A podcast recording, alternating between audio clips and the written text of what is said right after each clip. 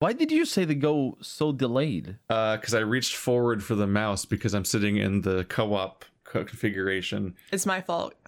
Co-op, Yeah. co-op Yeah, configuration. well, well I put we have to obstacles fit in two front of the people at a desk, and there's two Right, right. microphones in opposite directions from the desk, and that it, it, no, it's really hard to sit in front of the keyboard and mouse. We're like we're like news anchors. That's kind of funny.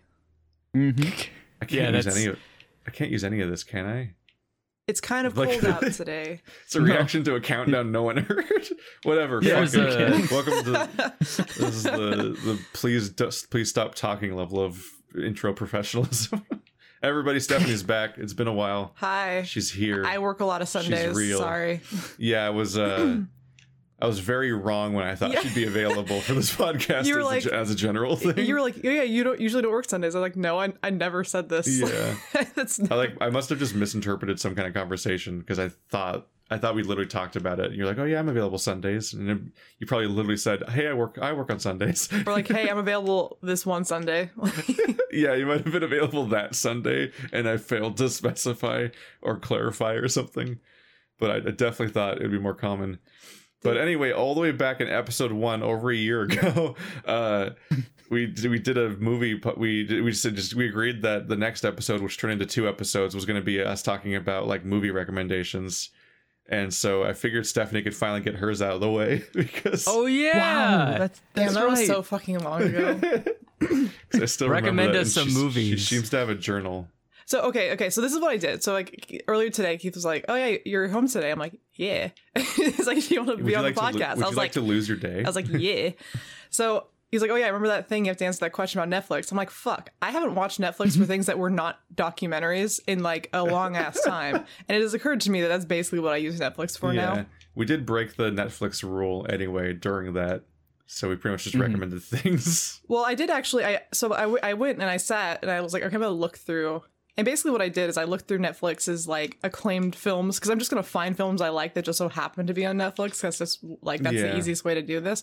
But I did realize that there's actually some like Netflix has some pretty bomb documentaries. I wrote down the best ones of those too. Oh, you're going to do documentary recommendations? I actually like Netflix is. I mean, it's hit and miss, but they make so many that they're, they're bound to have like some gems in there. But there's some that are significantly, they're, they're pretty pretty bomb. But as far as like movies that are on Netflix that I just happen to like, because I don't like a lot of Netflix originals. I think they're they do some good some good anime. I'll say they did some good anime adaptations I like. But as far as their films, I'm not like super into them. I think the only Netflix film I found that I liked that they made was that uh I don't feel at home in this world anymore. I didn't realize that was a Netflix movie. That I Oh, don't yeah, I don't feel at home good. in this world That was anymore. on my list. Which is the longest fucking title, but it's the Elijah Wood one. Uh but yeah, no no other Netflix like original I looked at, I was like, uh, no, none of these. But the ones I put down that are just good, like the the first five that I saw that I'm like, oh, those are all just actually good movies. I put Magnolia. Uh, Uncut Gems was actually really good. I know people like don't remember that uh, Adam Sandler's a good actor, but if you want to remind yourself that he's like doing bullshit movies just because you can watch that movie and remember that he's actually a good actor in it. He's been Bruce Willising for decades. Well, he's just like paycheck, just like please. Bruce Willis. Paycheck, please, and give my friends like something to do. So like they put all of his friends in his in his dumb comedy movies that really suck. But Uncut Gems was really good. Um, I put Snowpiercer because that movie's great. Um, I also put Good Time, which I don't think anyone saw, but that was like one of those movies I think should have gotten an Oscar, especially for its soundtrack. I think it was nominated, but it did not win. I don't think. Uh, and that one has the guy from um, from what is good time? Good Time has the guy from um Twilight, whose name I always forget, Robert Pattinson. Robert Pattinson, yeah. and it's just a, it's Hmm. about a guy that like I think he fucks up a drug deal, and he has like a neurodivergent brother who who's an adult who gets basically put in jail as a result of like that that something criminal that they did, and the whole movie is about him trying to find a way to I think get mon- enough money to for bail, and it all takes place in one night. And he's like trying to help his brother out of jail and his brother like he knows it's not going to do well in jail because his brother like has problems and that they're not going to understand him. So he's like he's just he's just like a bad person trying to like redeem himself. And it all just takes place over at one night time but it's a bunch of hijinks as he tries to like get money Yeah, And bo- both of the main Twilight actors are really good in everything besides Twilight. oh yeah, no, but yeah, not honestly. Taylor Lautner. He's actually garbage. Well, he was great in Shark Boy. Okay, was he He was great in Shark Boy.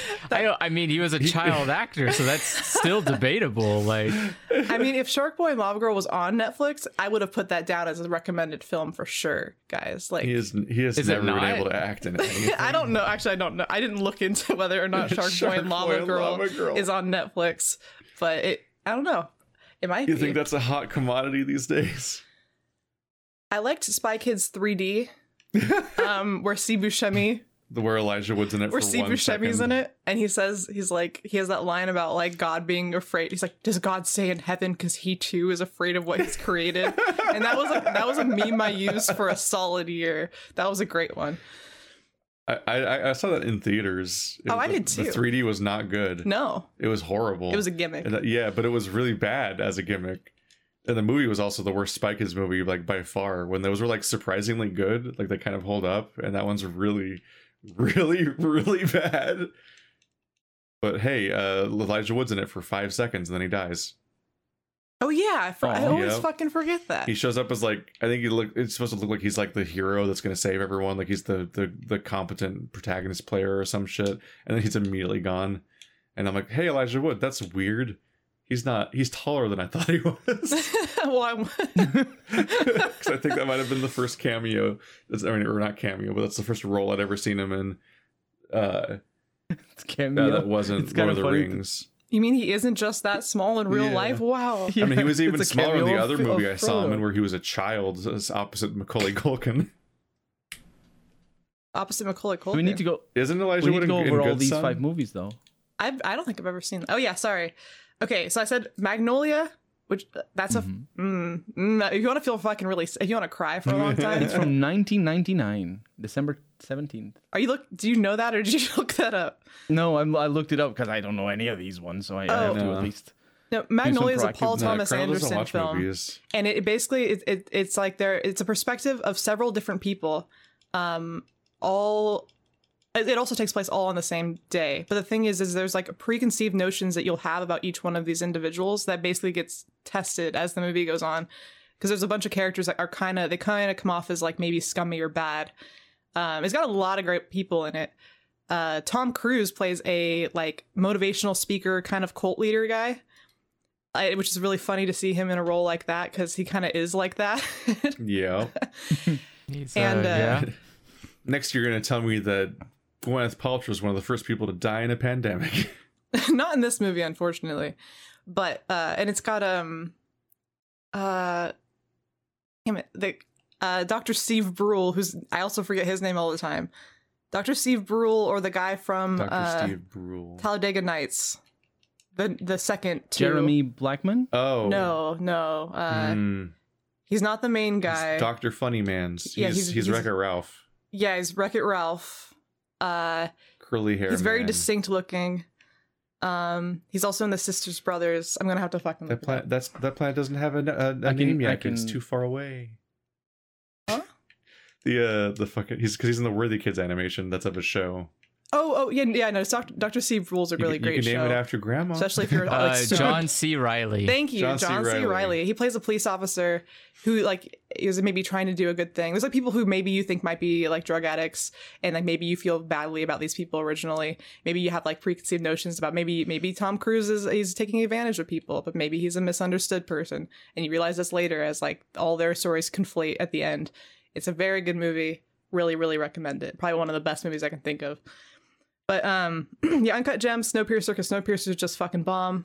Everything that that guy does is great. is I need to watch fantastic. more of it. I, I think I think I went out of my way to watch every single one of his movies. The only one I have not seen is Okja. Let's watch Okja. I haven't seen Okja. Okay, I let's was literally we'll about watch to say Okja. that, but I also I still need to watch. Was it Mother and Parasite?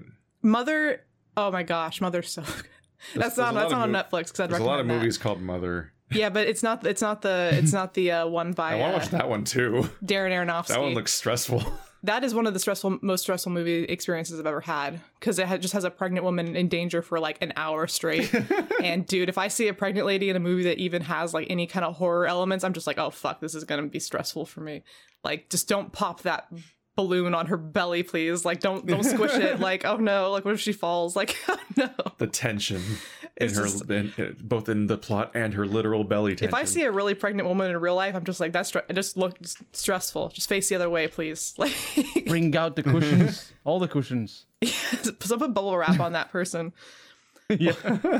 Um, and then I also put, so I, I couldn't decide between the last one. I put uh, either either Raw, which is a French film about, it's a horror film about a girl who is a vegetarian who eats meat on, during a hazing like for college and becomes a cannibal, and she's trying to What? repress it throughout the entire movie, but she's having a really hard time. and it, it, it, it, is a very uh, anxiety ridden kind of movie experience, and it's shot really it also well. has it also has to do with the idea that once you eat human flesh you're you transform into this monster that then cannot stop eating human flesh the becoming a cannibal thing is is an interesting thing I've, but it's I've- a horror movie so it makes sense right yeah, and it, it, it just like it's it's about loss of control. It's like that in itself is like maybe what Mhm. makes it scary.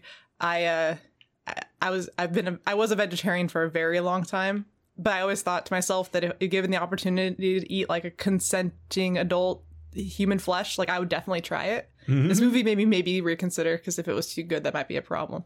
But but no, I definitely would be down. That I'd have no qualms with that. If some guy lost his leg and wanted to have a barbecue, and like we could all eat pieces of his leg together, I would be super super into it. So so there. It'd be He's taking Barney's message a little too far. huh? Because he wants, he's going to share his leg with all of his neighbors. Block party. I lost my leg in an accident. Let's eat it. No, some guy actually got in trouble for trying to do something like that. Which is, I'm actually I'm referring to a specific incident. It's a bad idea. um, uh, the other yeah there's laws covering that the other two I, I put I put the machinist because that movie is just really great. Uh, also really anxiety ridden. Uh, maybe it's just something that draws me into movies. It's got a Christian Bale, and it, that's the one where he lost an immense amount of weight for that movie. So whenever people like look up like uh, method actors, oh you look you look at that movie a lot because he's he's got immensely emaciated for that movie. He's going to like die 10 years early. It's about a guy who works in a Just of factory. how many times he's like gained and lost massive amounts of weight. Yeah, no, he, Ah, I'm sure it'll be fine.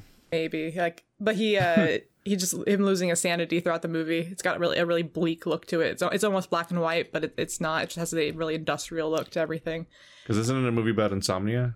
yeah yeah and, and yeah and he just kind of gets more unhinged and you start to question whether or not you're uh it's it's one of those like questionable protagonist situations Yeah. where you don't you're being presented what he knows but like you don't know if you trust him The as he's presenting unreliable information to you exactly Cuckoo's Nest. the machinist is from 2004 wasn't there a like an age or an era of movies where they just went really into like desaturating colors or removing certain Yeah, color it's still gradients from happening. it's still happening oh my god There's, I a, imagine there's, it like, to there's do just more with the- aggressive color grading in every big movie. I mean, Marvel movies are just mean, like, what if indies, things were gray? What if we just suck the color out of everything What- with a little eyedropper? What did we see? We saw, what what movie did we just watch? Uh, where we all watched it together. It was a it was a schlocky movie. Mm. Oh, What was? Oh, I'm forgetting the name right now, but it's bugging me because it's part of a series. We watched all the all the shitty ones and the. Uh, transformers does that as well no, but we were talking about how the colors on the on the beach were so stupid because the the blues Oh. were like really blue and the oranges like everyone looked really orange. Was Oh. it Tremors?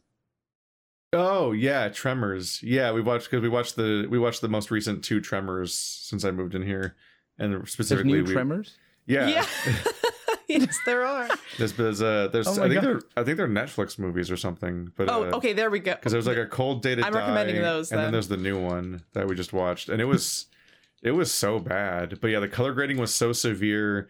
The main character was played by the guy from Napoleon Yeah, yeah, Dynamite, yeah. which who just Jon can't Heder. really act. Like he he only can play that character. He can only make that one face. He's really weird and awkward. I don't I don't get him being in movies. he wears a, It's he wears a, strange different Hawaiian shirt every day. In that movie, Yeah. it's always a Hawaiian shirt. It's just strange choices, but also like I couldn't get over like yeah, the color grading was bad, the plot and logic from moment to moment was just all over the place. It's just a bunch of random people that then they just kind of die in an arbitrary order, and then they just run out of characters, and then then close it out somewhere. But like, no one is afraid to be on the ground that entire movie.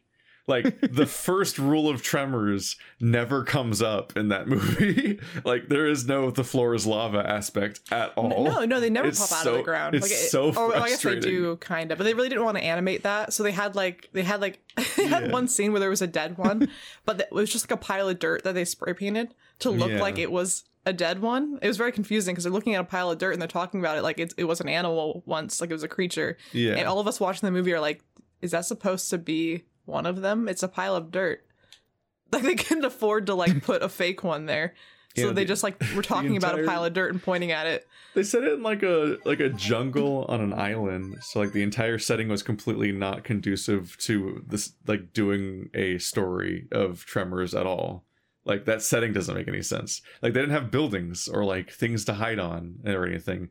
I mean, have you seen? Did you look? I'm looking at their box office for the latest three movies. They never crack 2.5 million. It's all. A Cold Day in Hell is one less than 1.5 million box box office. They they they they have to go for the cheapest place. It made Buildings? less than What is a. It only made a million dollars. Can't afford buildings. according to Wikipedia anyway. what?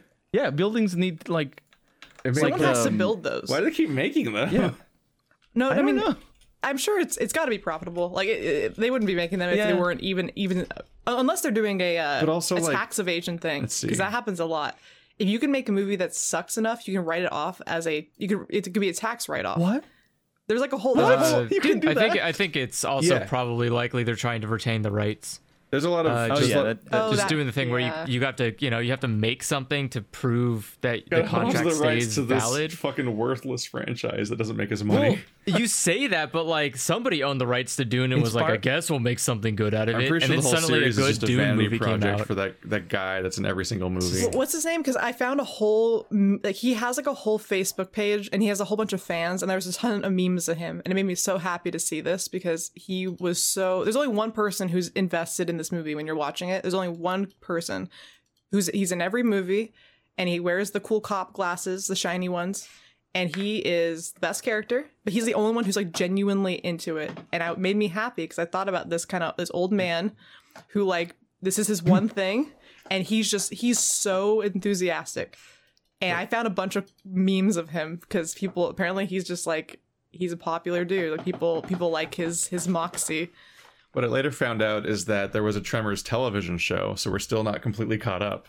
oh There's a- gosh There's a 2003 13 episode show, which, among other things, has the weird detail Oh, that Burt- Burt Gummer. it aired Burt out of order Burt- for some reason. looking- yeah. It originally was aired on the Sci-Fi Channel out of order, which is a key. Oh, whenever no. I, whenever I hear about shows from the 90s and the 2000s, I always hear about shows that have a chronological like story that just aired in the wrong order on their channels for some reason. well like that just somebody happened all says the time. i think it's it'd so be weird. better if you did it like this and they're Mi- usually always Michael wrong Gross is what you meant. yeah michael yeah but burt yeah burt gummer michael gross but like burt gummer memes are like a whole thing like i found a whole facebook page of them Oh, oh, the the character. Yeah. yeah. and it, it made me so happy No, by the time you get to the sixth movie, they're like the in-universe characters worship him, and it's so cartoonish. oh my god, is that the legendary Gummer? and he's like he's like yes boy? i am i am here i He's will like- save everyone He's like on some random island in like he's like in a, on a random island in like a self-imposed exile to escape all of society that happens to be one island away from where the next Tremors outbreak happens. And he's so like- they go he- and he's they all to get him out of retirement. They cut his hair. he looks like didn't a homeless even- I didn't even recognize and then him. he, yeah he cuts his hair and he puts the hat back on you're like oh my gosh it's him Yeah, he, like I don't think any of us realized it was him at first because he needs to have his full costume because he's not a distinct looking person.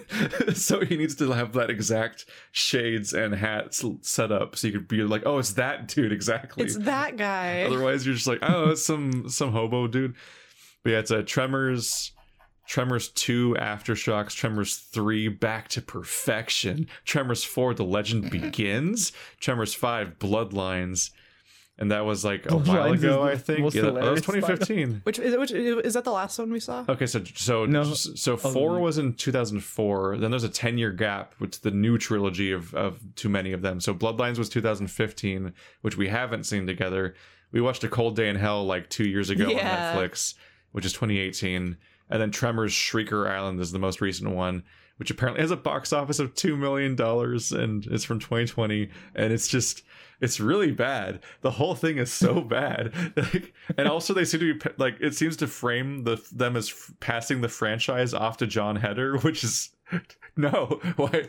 Not only is he bad in the movie or just in general, even by the standards of Tremors actors, but like why do we, why do you want why do you want like Pat, why does he want to be the new the new face of Tremors? Dude, Jon Heder has nothing else going on. That, I guess it's like it's Jon Heder Also, and like the one one of the one of the least prominent Orange is the New Black actors. Oh yeah, like, no, the yeah, the, yeah, the chick. I saw, I knew her instantly, and I was like, oh, it's Cleopatra. Yeah. all I remember is that she had eyeliner. She like, Yeah. she, she did like the makeup tutorial show in, from the jail, and that was like one of her things she did. She always wore like eyeliner, and I liked her.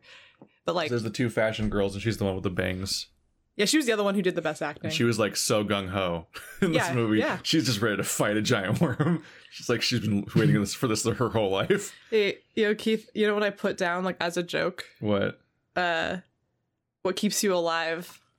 That was that bad one Oh, that we saw with the with the two lesbians trying to kill each other in the forest. Uh, I, I don't feel I like might, I, you know, I might, I might have to, that might, I might have to make that a future commentary video. I was gonna movie. say like I don't want to get into it because it was we have no, too much to say. that's an but, like, experience to reveal how many ways that movie. We gets had such a blast. Like it, it reminds me of this movie where like you just, you just watch some movies because they're just so stupid that it's just fun. That That, movie- one we got. Oh, then and, That and movie hurt my your brother. Your brother was like, "I'm never watching a movie with you guys again," because like he hated it, and, and it was really bad. But like we thought it was very funny bad. Like it was pretty fucking. It was pretty What keeps pretty you al- What keeps you alive doesn't even have a box office count on Wikipedia. so- so all, all, It's so all I'm gonna say is like there's two chicks who are dating and they go to a cabin and one of them is so obviously like there to kill the other one and the other one just does not catch on because the one girl's like I know how to shoot guns and like I'm I'm gonna sing a really ominous song that my dad taught me about like killing people.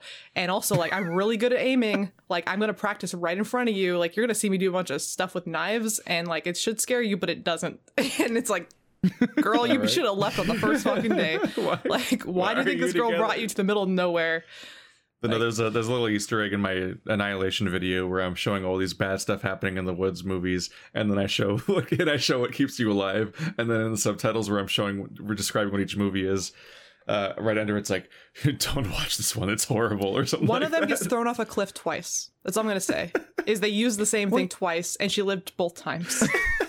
they didn't Wait even minute. think of a different a different thing to do. They just did the same thing two times in a row. Oh, I can. You guys are describing it. I said that it doesn't even have a box office thing.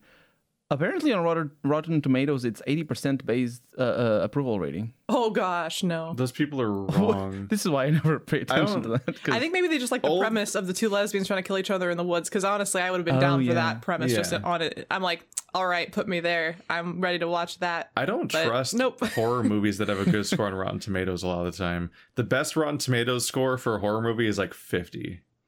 Like really divisive and everyone doesn't know what to make of it. Those are like the really fun ones.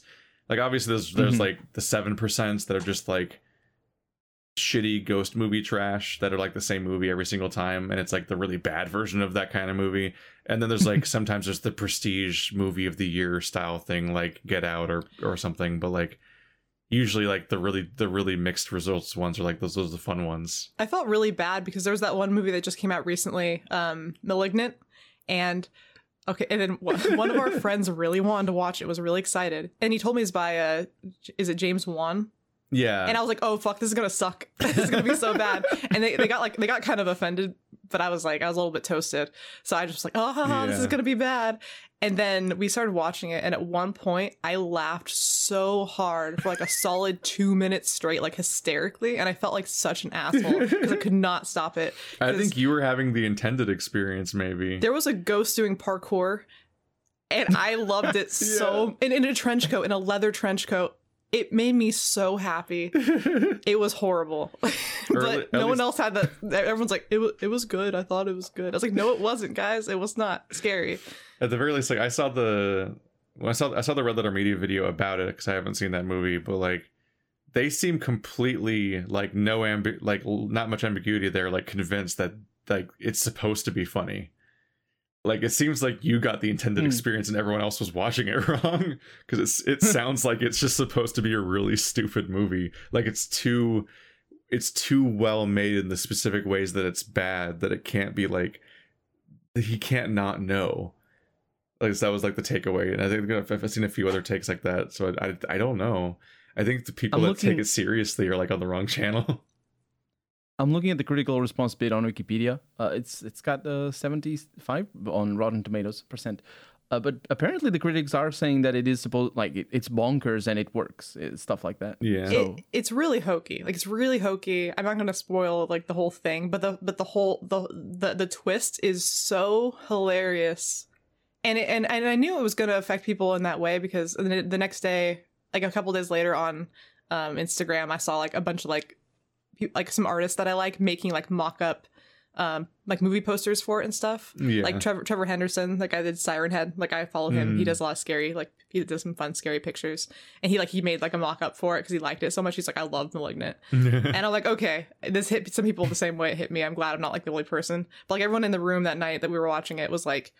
They were trying to take it super seriously, and you could tell like it hurt them that I didn't think it was scary, and I laughed, and like I felt really bad, but I couldn't. I just couldn't. I couldn't help it. Like I was having such a good time. Yeah, i, I, kind of understand that it still that position. I've been I've been there as well. That's why I don't watch movies with people anymore. But there, movies there's at some very high score horror movies that are really bad. Like uh like I, I guess like apparently the fucking What Keeps You Alive, which is just an awful movie. But like the uh was it uh The Quiet Place Part 2 was just kind of pointless and stupid. I wasn't super into the first one, It, to it was be honest. yeah, but like that was it was a really pointless sequel to the first one that just retreads the same stuff but worse and less scary. Although there's there's a few scenes that are hilarious with how violently those things just slap people around. but uh but the uh and then there's was it Hush? I think is the one with the uh the deaf protagonist yeah, that's like that was another one that I watched with friends that, that also took it more seriously than me because my whole so time was like, I was like, why doesn't she do this? Why doesn't she she's do that? so she wants to die the whole movie. well, I understand that and she. it's the same actress from like all the all these good things I see. Like she's in she's in Gerald's Game and she's in all of the uh the like Haunting of Hill House and Bly Manor and the new that new one that uh Midnight Mass that I like.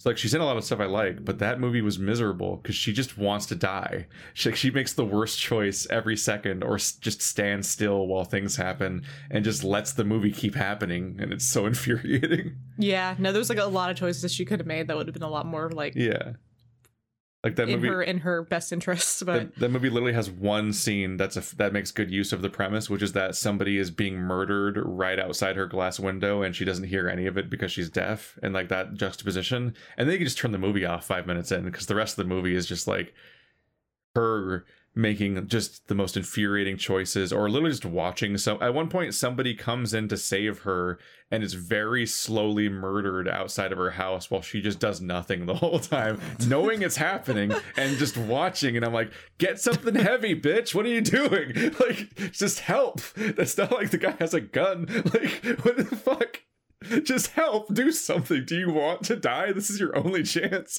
i was losing my fucking mind and then i look it up on rotten tomatoes it's like oh it's like 85 or something I'm like It- wrong it's a, yeah, it's 93. i hate So it it's what on- the fuck horror movies It have such sounds a good spread. Like it's weird. Horror movies are like you can. I think horror movies have the most capacity to make a bad version of it. It's just something so special Yeah. about horror movie culture, where it's like you can make a fantastic one, hereditary, hereditary, yeah or you No. can make no all, all the best horror movies turn people 4. off because they're actually effective at being their genre and then people don't like it no. Yeah, that's that's a divisive one. Yeah, because I went to I went to the theaters with people who didn't like that one, oh yeah and I was like, and, damn, and, this and is Midsommar. so good. People walked out of that theater, and that made me. I thought that was funny. There's a lot of people that did not like Hereditary and Midsommar, and even even uh even uh what's it called? It follows. People have like really annoying, dumb takes at it. I thought it was creative. But I also I also couldn't get over the fact that the villain was just like behaving like a supernatural villain that just like fucks with you for no reason, as opposed to like accomplishing anything. 'Cause I think there was several moments where he could have just ended it or made any more progress, and he's just like for some reason like slowly. I don't remember if he had motivation or not, but I don't think he did. I think he just was that genuinely trying to like accomplish his goal of killing her or breaking in or whatever, and she just was like, "I'm gonna act like a movie villain and draw this out pointlessly." Because Wait, wait, you talking about Hush again? yeah, Okay, I was gonna say you, you like you, you didn't you didn't enough. like announce that you're going back, so I was like, are you Yeah, talking no. about It Follows? Because that's yeah, I thought we were Oh talking no, about yeah, no, Hereditary. no, sorry. The both a Hereditary and the other one that you mentioned Midsommar. came out of the Sundance uh, Film Festival. That thing is prolific, isn't it? Yeah, no, I think those are both like high level. Like I, I think that they're good highbrow horror movies, and I, I Mhm. got my little brother to watch both of them. I remember I, I we watched Midsommar in theaters together, and he's like he I think he was like 16 at the time, and the movie ended, and I was like I just kind of looked over at him, and he was like, I loved it. And I'm like, oh, so I was like, good, okay, because I was I was gonna I could see this going very differently depending on who you go see that movie with because it would Oh, hit yeah. people really not the right way. And I was like, cool, we have like the same taste. And he told me I made him watch Hereditary recently. He said that was the scariest movie he's ever seen. I still haven't gotten around to it. I have it on my shelf. It's got a really creepy cover, or the uh, it's a poster. I'm looking at a poster. Hereditary or Midsommar. Yeah, Hereditary. Midsommar, I I have I haven't seen, but I I know the premise and Midsommar is like the best horror movie I've ever seen that takes place during like broad daylight. That's like the best part about Yeah. it. Is it's just totally Yeah. super daytime, I bright don't know. colors. It's gonna be hard to beat the village. I, you know, when I was a kid, that kind of hit me right. Like, I kind of liked. I was like, "That's No, a they were cool creepy. twist." I like the little, yeah, little monster outfits. Like, I thought the village had a cool I- twist. So I was into it. I don't think I've seen any of these movies. I don't think I've even heard of half of these movies. Yeah. Well, I guess I mean then I'm I'm recommending them to you because I I Except I for the watch ones a lot we of didn't. yeah. no, uh, don't watch Spy Kids 3D. That's don't do that. That's I, the I, uh, sorry, I've seen I've seen that one. Okay, Um, good. You're, you're you're at the top tier then. No. You're like you're you're watching you're watching uh, cursed.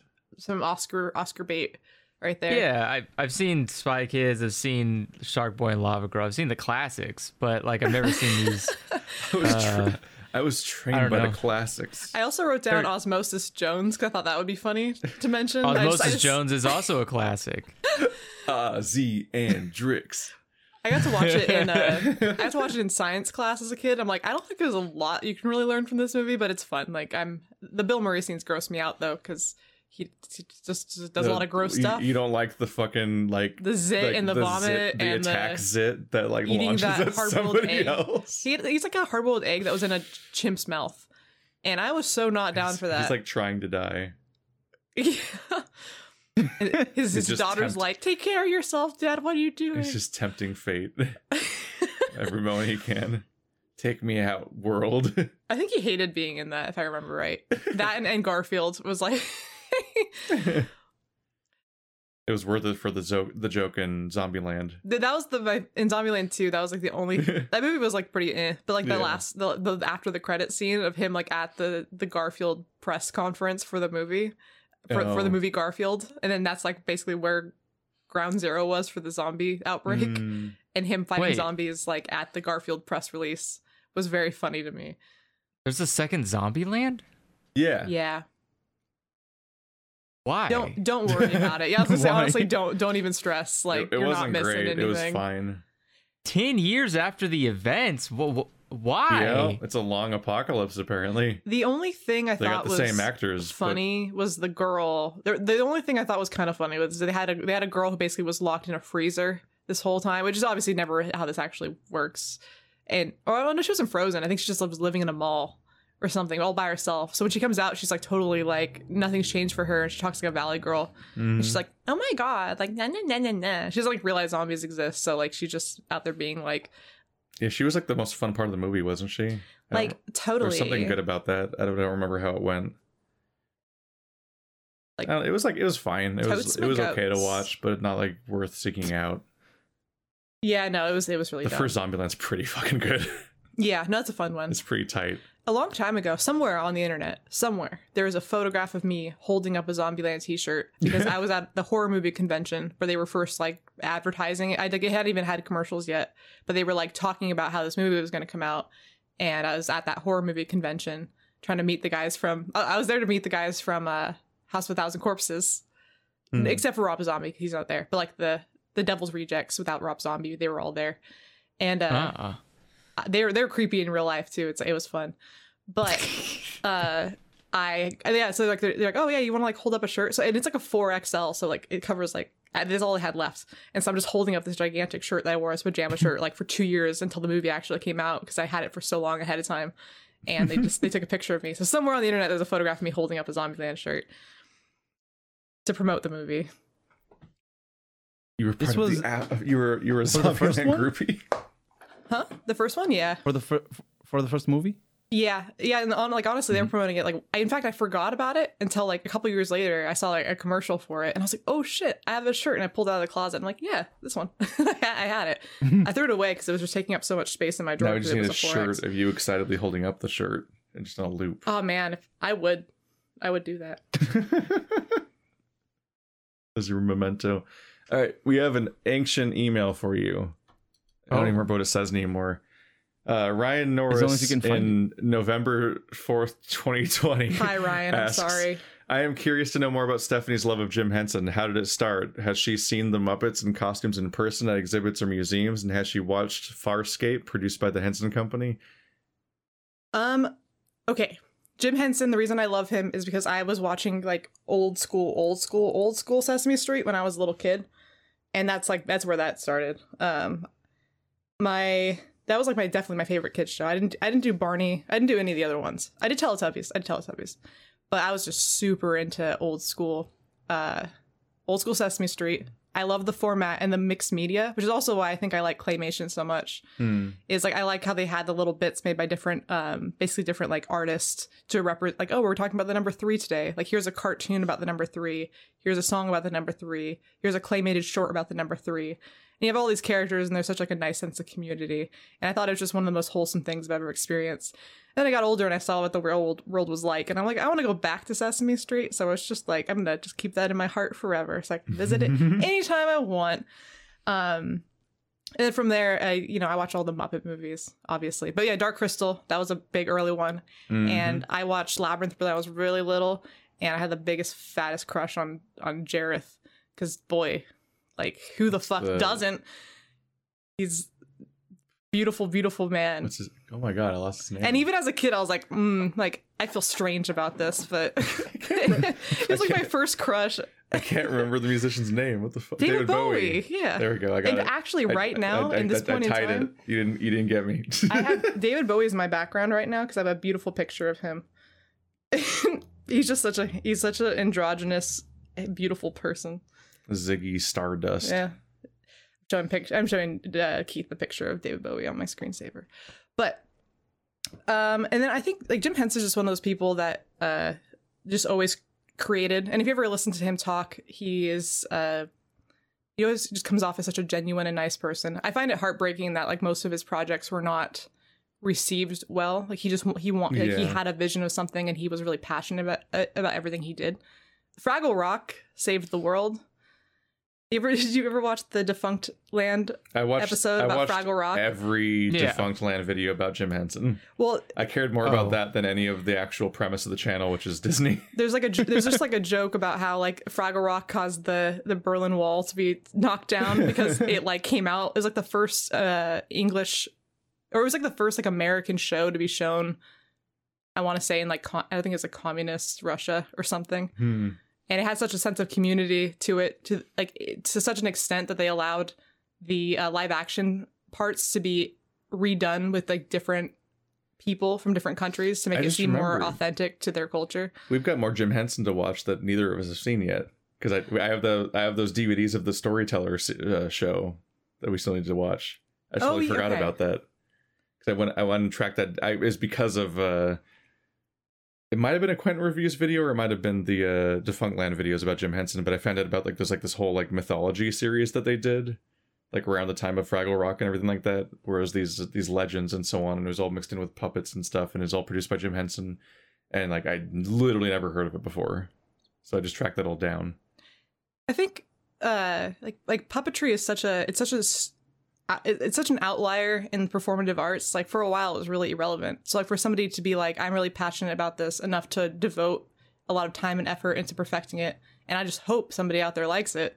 I mean, granted, it was like a really slow start for Jim Henson, but like he he took something that basically was super relevant to everybody and made it like a, a staple of American culture.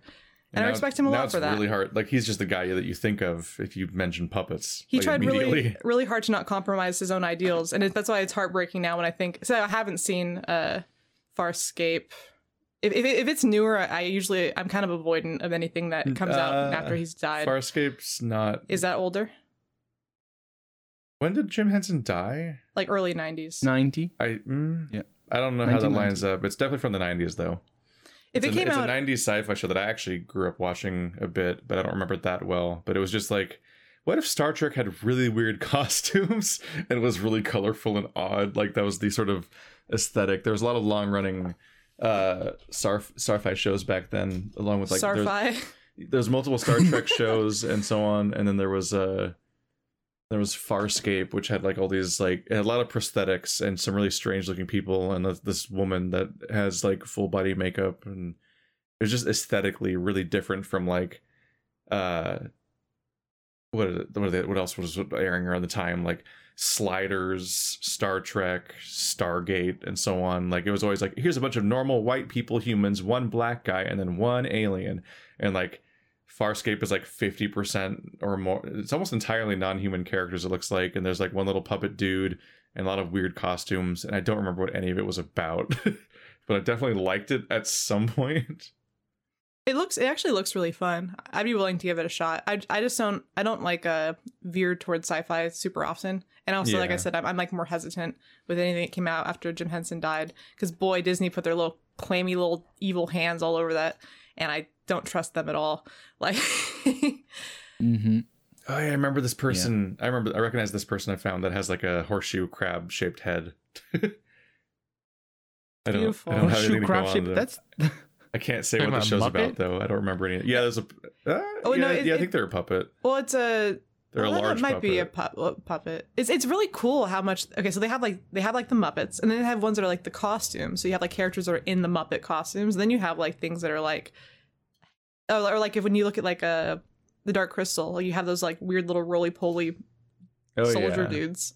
I don't know what they're called, but like but like You there's always, so Roly much. yeah, you always have to wonder how they're being puppeted. The, the Like, is there a mechanics guy- of like, this is there a stuff guy in a is so suit? in, is so it- awesome. There's like fifty sticks? You ever like looked up how Big Bird works? Where it's like well, he's like sticking his hand up for the mouth Big Bird, and then he has like there's, there's like a whole there's an amazing art to all of this. It's like a whole thing that's like they- they're like holding. They, they have like straps on their shoulders that, that's holding the whole thing up, and like one arm's controlling stuff inside the bird, while the other hand is all the way up inside the face. But like, Yeah. it's really weird. What's really weird about watching Dark Crystal is all those scenes with all the Skeksis that are in the uh like the main room. Your entire sense of where the floor is is just wrong. Like you think the floor is where the floor should be. oh no, Like, it's it- always it just it's makes sense. higher. But right? there's yeah, the Skeksis are all really high in the air because like four people are piloting each one. Like there's so many people in that room so that like eight Skeksis can all be worked. Like there's just so many people crawling around on the floor under those things, and they're they're, all like uh, they're all like at least four feet in the air, and they're just hovering around like ghosts doing that like fucking Disney like the Disney ghost dancing room from from the labyrinth that one Is that is it from Labyrinth? that one that scares everyone like I think there's like a Where they're like- sh- I think there's like an attraction that recreates it, like some sort of haunted mansion ghost dancing thing. oh that might yeah, like yeah. like it like like like all of those Jim Henson uh, uh all the all those Jim Henson like setups look like that basically in person because the whole scene's happening in the air above the actors and then the camera just frames it like that's normal height It- and you just believe it. it is funny to think about how like when like Jack Black is like on the set of the of the Sesame Street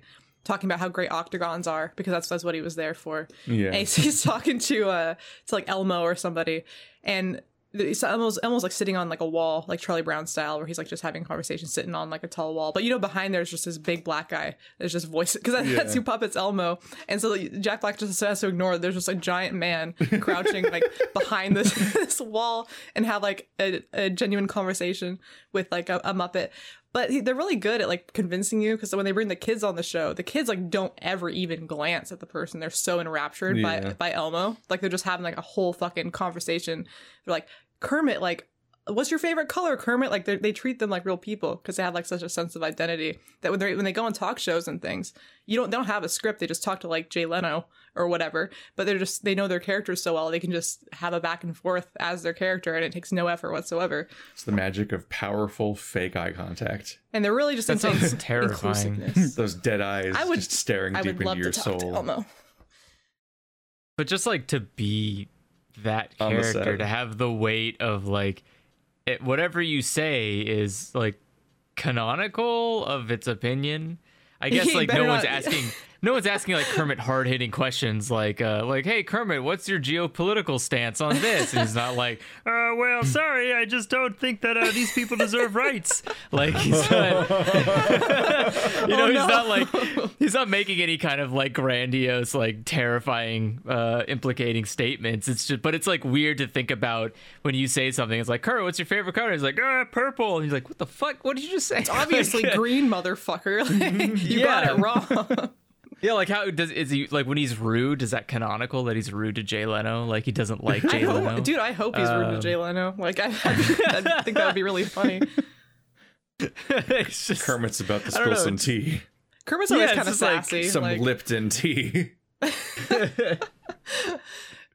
don't know, Kermit's it's the just- most it's- with it. I'm just like imagining like what is the how can you take this character off the rails? Like what Oh, is the pull, it, pull a Kramer? That would probably be like that might do it. I'm just like how do you hijack Kermit and turn him into a repulsed icon and not a beloved one? Is like such a a lot of power to give somebody. You better Um, trust that person a lot on live TV So, to not ruin your character forever. I think uh, Jordan Peterson has got some good ideas. oh no! That's that's what I mean though. Is like it's it's scary to me to think that like there's a person behind that puppet and that person could Yeah. technically say something awful, even if it's not not on purpose. But it's just like they could say something. It's like that's it. You Maybe, like uh, solidified. Maybe women in the workplace is subverting the natural order. I, don't, I don't believe in COVID. oh no. I mean, he. It's Uh, fine. I don't He's need a to wear a mask. Fine though. I, He's a uh, frog. I think I have natural immunity. as a frog. yeah, that's that's what I always think about when there's all these voice actors that go on YouTube or on Twitch, specifically like, wow, like like it's like a like like the guy from Detroit Become Human reacts to this, or like Lego she reacts to this, and it's the actor And that plays him on YouTube, stuff. and he's leveraging their audience. They're leveraging that role they played elsewhere as uh, a handle to like get famous and grow an audience on YouTube, but they're doing it as the character, and their whole gimmick is to like do th- like it's Mm. like oh this character says this on YouTube, isn't that funny? And it's like it's cute if it's like doesn't go anywhere, but it can go bad so fast if if they actually Yeah. start making some major mistakes. Like it's interesting too because like i know um this is this is the same thing that happens like with anime you'll see there'll be like these dumb talk shows uh in japan and you'll have the voice actors on and they'll ask like really stupid questions to the actors uh and ask them to answer it in the as the character so you know the stuff like if you were stuck on a ship, what would you do? And they're like, I'd kill that person. You're like, what? I can't believe he said that in that voice. And it's like, there's like, there's this level of, uh, you know, like, I don't know, you fans just, br- you want just bring in the the Winnie the Pooh voice actor and start hitting him with trolley problem questions. oh gosh! No, no, no. You gotta bring that in bitch Eeyore with that shit. Eeyore would be I'd such a run him great. over for sure. no, no. I'd probably just let him die.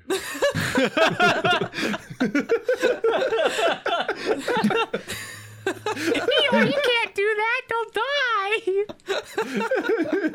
it's fine, Piglet. You can pull the lever.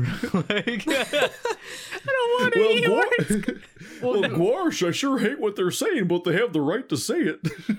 Wake me up. it's just the fucking like 4 p.m. news circuit, but it's entirely our children's voice actors. I, I but I like there's a there's this weird so there's like this uh there's the valley where you have this like beautiful uh, animation valley. I like to think of it like Toon World from Roger like you know Who Framed Roger Rabbit where you have this Oh, like yeah. uh you have this like scale or um uh spectrum where things are like clearly cartoonish and then it slowly gets into like too real. The, And hor- the uh, horror of corrupting these cartoon characters by putting them in the real world. yeah, there's like there's this like melt- melting them enjoyable paint thinner. Yeah there's this enjoyable as- uh, aspect of taking someone uh taking like an icon that's so beloved or so well known and it has like a such a solidified personality that you can't like you can't mess up goofy goofy is very solid as a character you know like know. you There's could- that. There's that fucking child abuse meme. That's goofy. I- that's, that's not doing great things for him. but that's what I'm saying is like there is there are these there are these moments where you could like take this character who's so solid in its in, in its personality, its execution, everything, and like just do one thing that is so out just so far left field and people are just taken aback and they like they have to try to like wrap their heads around like what what? Is this funny or is this concerning? What is like what's happening here?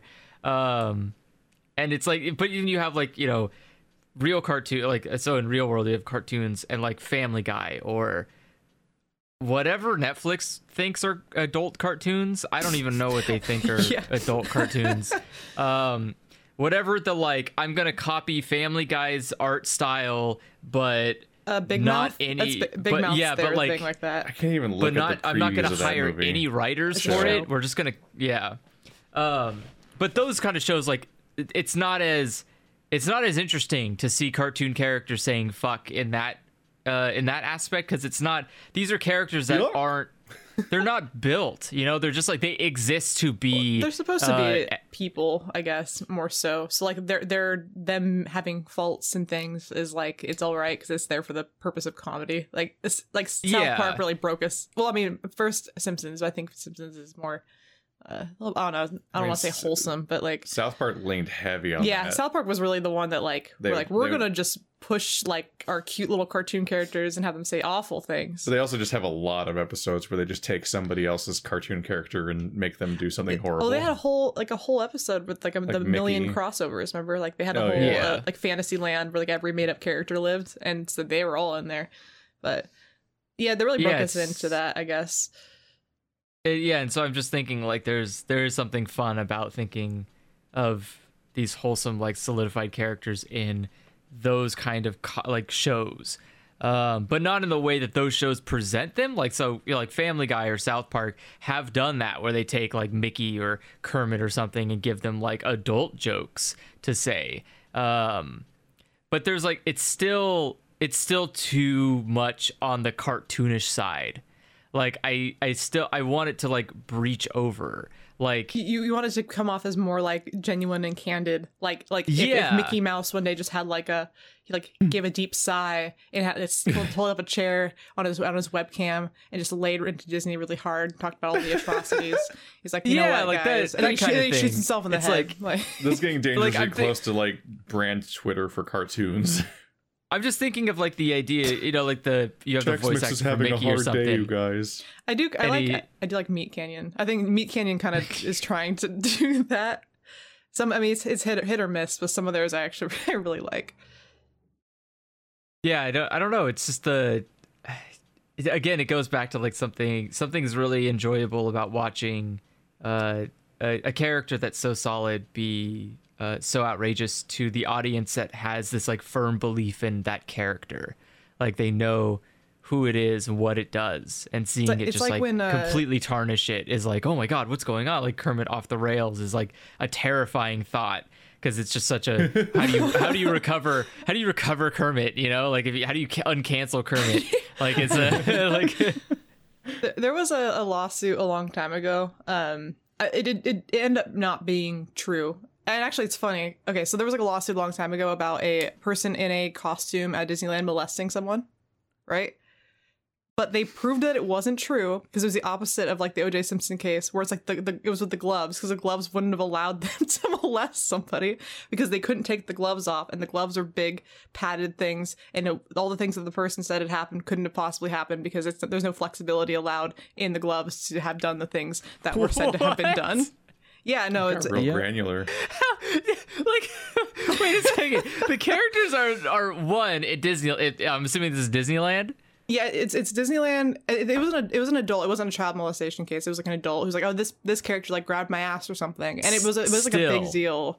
Uh, still, this is like it is unless this happened in like the 1970s, it is absolutely impossible that this character wasn't in like s- a sight line for 360 degree from like hundreds of people. Well, that that there's no up, way. and they, they can't fucking see out of their mask. That's the other thing is like they, they brought the costume in to show like, hey, dude, like you can't, I can't see shit. Like, Yeah, they couldn't even see your ass. They wouldn't even know if you had one. They're like, all they could literally see is their handler, maybe if they're lucky, and they pray that they can see their handler because that's like the only line of defense they have. And, and they, and they have like, one. I I don't think your handler would let you like molest yeah, a yeah, I- that's what I'm saying. It's like there's there's like so many people there, and it's it's like it's terrifying trying to. I couldn't imagine being one of those poor costume people. You're just like mugged the moment you walk out of anything. you're like, hey, look, it's Donald. Fuck, God, just get back. It's Don. Just get back. like, You can tell they're like they're trying to go on their break, like they're trying to leave for like the secret door Oh, door, yeah. and like,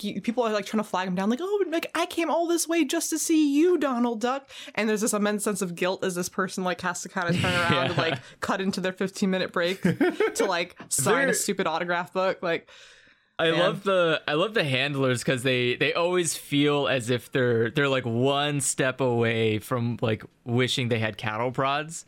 It's uh, you can tell they're like as they're trying to get like okay it's time for your 15 minute break and like we have to follow this really specifically because this fucking suit is just built to murder people so like you Oh, need to you need to leave and like someone's like oh but it's goofy i want to shake his hand it's like sorry goofy really has to go You're like Goofy's gonna pass out, like yeah, it's like you can see the handlers are like panicking sometimes. They're like, just, just fucking run, Goofy. I'll back you. up." like, I'll hold him back. you know, like, like it's just it's so weird to see. Uh, like and it, it's it's funny too because these people just like go in the back and like take the costume off and some you know like some new person comes out the the same door and the person that was there like I wanted to see goofy's like, there's a new character. That's all that matters now. Like th- th- everything, everyone in, now. yeah, like every like every child at Disneyland has like hyper ADD. It's like the t- top tier ADD. You could like throw 16 people out of a room and they'll be excited to see all of them individually. Like every single one will be excited. There's just too much to look at. Like it's like overwhelming. Um, yeah. Even as an adult. Oh, yeah. If I go there, I mean, Grant, I'm actually going there next month. I'm. I don't know if I'm looking forward to it. so sorry for your Yeah. loss. I'm. Uh, I'm being roped into like a family vacation, and I hope you guys booked the rides you want. You know, uh, dude. I, I just watched that Defunctland episode on oh, Fast did Pass, you? and they, they showed clips Isn't of it like, like, two hours long? It- yeah, I no, wasn't it's ready Two for it was hours long. It's good. but uh, because I I've been here for all those iterations, like I, my family used to take me three times a year from the Yep. time I was oh. Wow. full, like three or four, up until I was like old enough to say I didn't want to go. So it- Same, it, was, same here. I was like 15 or something. So I, I've honestly gone to like the Disneyland in LA like straight up at least 40 times, and that's an under guess. Jesus. And Yeah. I could tell you, well, I mean, I don't know if it's the same, but I can tell you like where every bathroom is. If you want a type Yeah, of food, is. I can tell you exactly where to get it. I like, I know all the shit, right? Apparently, when we did that level drawing game, like when I did Dark Souls, I could have done Mario, that. Apparently, I you guys should have drawn every Disney. ride. I mean, like I said, Yeah. it's different now. I Oh, haven't seen yeah. all the new, all the No, new like the- Star Wars dumb stuff. Yeah, the only about. thing that's changed is Star Wars. Like nothing else has changed about Disneyland. You can still draw that map, and it's still the same map. Uh, all they did was just like took a empty space in the back of the park and added a fucking. They got, or rid- well, they got rid of that one Falcon. attraction. With what is it? The one that Jenny Nicholson was was obsessing over because like there's just like this like abandoned animatronics in this one oh, building, that and then one of them disappeared the- one day. The mind. Uh, That- you're that talking, you're talking about the. the World of Tomorrow, the rotating building. No, it's just like a dude, like Buzzy or some shit. Th- that's a different Oh. place. Is that That's not- Disney is that World. Disneyland? You're, t- you're talking Oh. about Disney World. Disney World in Florida is the is like Oh. the the big giant park with Epcot Center and like Animal Planet or Animal Kingdom Yeah, and whatever, Animal like all Kingdom, that. which- Yeah, I've, I, I've, I, I've I debate I've the, never been the ethics on that. I'm like, I don't know how I feel about Animal Kingdom. You know, It's Disney. It's not good. It's just, or it's not ethical. It's just, you know, magical. I think about, I think about yeah, going to ethical and magical aren't the same thing. They can be very far apart. no, There's dude. no the- ethical magic magic in Disneyland. When I was watching that defunct episode, like they were they were showing clips of like those Dis- Disney moms and they're just YouTubers who have like the Disney ears on, and they're like, so Wick, we're gonna go in 60 days. So I'm gonna show you how to book your fast passes 60 days in advance. Make sure you book your last day mm. first. And dude, they mm. pull out Excel sheets and fucking flow chart, Yeah. charts and shit. Yep. And they're like, they're like, if you refresh every few seconds, you might be able to pick up a fla- fast pass on the app that somebody like dropped out of. And I'm like, dude, am I? This is I'm how you. This is how you end Yeah. up as a National Lampoon vacation, where you It just seems you're like just not having any fun. my only options, like the only options to enjoy this, right, is either to be one of these awful people, which in itself makes is I would hate to spend time doing this and making an Excel chart about the rides I want to go do go you on. think or people hire people or- to manage their Disney vacation the same way people do taxes for you people? could honestly, there Yeah, it's could be called a a, it's whole- called a travel agent. ah! dude. Oh man, there, hate there is everything. such a market for that, and that's what makes me sad. But Yeah. I get stressed out if I have a vague blueprint for my week on when I think I'm going to work versus do other things, and then some, then somebody introduces a new thing, and I have to like sit there and think about how it's going to change things. Like that oh, bothers oh, me. God. Like you would so, fucking getting to hate Disneyland. the idea of fucking Jesus. micro planning every day of a multi-day trip to the minute to do all these stupid Well- attractions would I would hate the idea so much. the, the, the long term like miserable. conclusion of that of that episode of Defunctland basically is you can either be the person that does all this planning Ugh. and enjoy your time, or you could be the the sucker who waits in line for hours and hours because they know you already paid for this and you're not going to leave.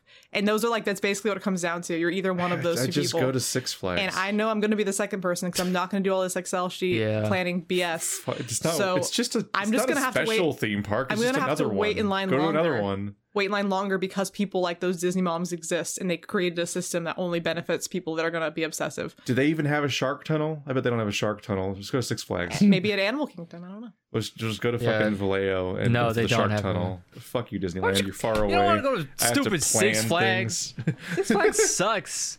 So they have a shark tunnel. I could just go through it like six more times. You could go to an aquarium that has like a whole bunch of shark tunnels. It has sharks, like actual sharks in it. It was nice being there though. That place is nice. I was uh, Uh, It takes me back to being like four. Keith didn't Keith didn't like to, any of the rides. He just liked the shark tunnel. No, no, I like the I like the raft a lot. He, he liked the raft I really and the like the shark raft. tunnel, and he didn't like the scrambled eggs or the, or any other rides at all. Dude, like I I used to think I just had troubles with heights and stuff like that and like the speed and just the general like threat that are that is posed to you by roller coasters because they just seem scary. Oh god, she's looking we're looking she's bringing up spreadsheets. yeah, I just started looking Uh, them up, and they're Like I they're fun. like I, I I don't like heights and roller coasters seem t- like like dangerous in a way that's not fun. Like I don't like to think thinking about it. But I thought, you know, low to the ground, like this thing spin, this thing goes in circles really fast and up and down little hills or whatever would be fun. And I th- and like I thought scrambled eggs would be fine, but that thing fucking like launches you, fr- like it's like because they're spinning in a little circle. I love that feeling. because it's Like, I laughed Yeah. the whole time. yeah, it's like oh three. God. it's Keith like had to listen. three things covered in seats that are spinning while the whole thing that they're attached to is spinning. And so the reality of being on the seat itself is that you like rocket from one wall to the other in like half a second over and over again and that's like the experience. Like it's like those fucking stencils you would get to make you draw intricate patterns by just dragging your pencil around the circle or whatever. Like it, there, you get so much speed that like I just had this horrible feeling in my gut the whole time that just felt awful. And I'm like this isn't this isn't good. I don't know if this was a thing when I don't remember it being a thing when I was a kid. I don't know if it's just getting older or what. But like I just felt so physically uncomfortable on all the rides that I'm like this isn't this isn't worth it. There is not But a the ride raft- the that raft I ride's won't great, go though. on. Like I'm super down. I even did the bungee jumping thing. Fuck that. That's And, all uh, of the Oh things yeah, I at once. love that one. That's the height That's and the great. danger and the feeling. And then and then the and then I was really happy because one time we went to Disneyland. My aunt was nice enough to actually like take one of those days to take me to Magic Mountain instead. And that one has some like the like some of the like award winning coasters, like some of the fastest ones in the world. And I was so oh yeah. I have to go on, the, on that Superman one that killed people. Like Why? it was it's just like that it's uh it's so fun. Like I'm just You mentioned. amped thinking I think you about mentioned it. it.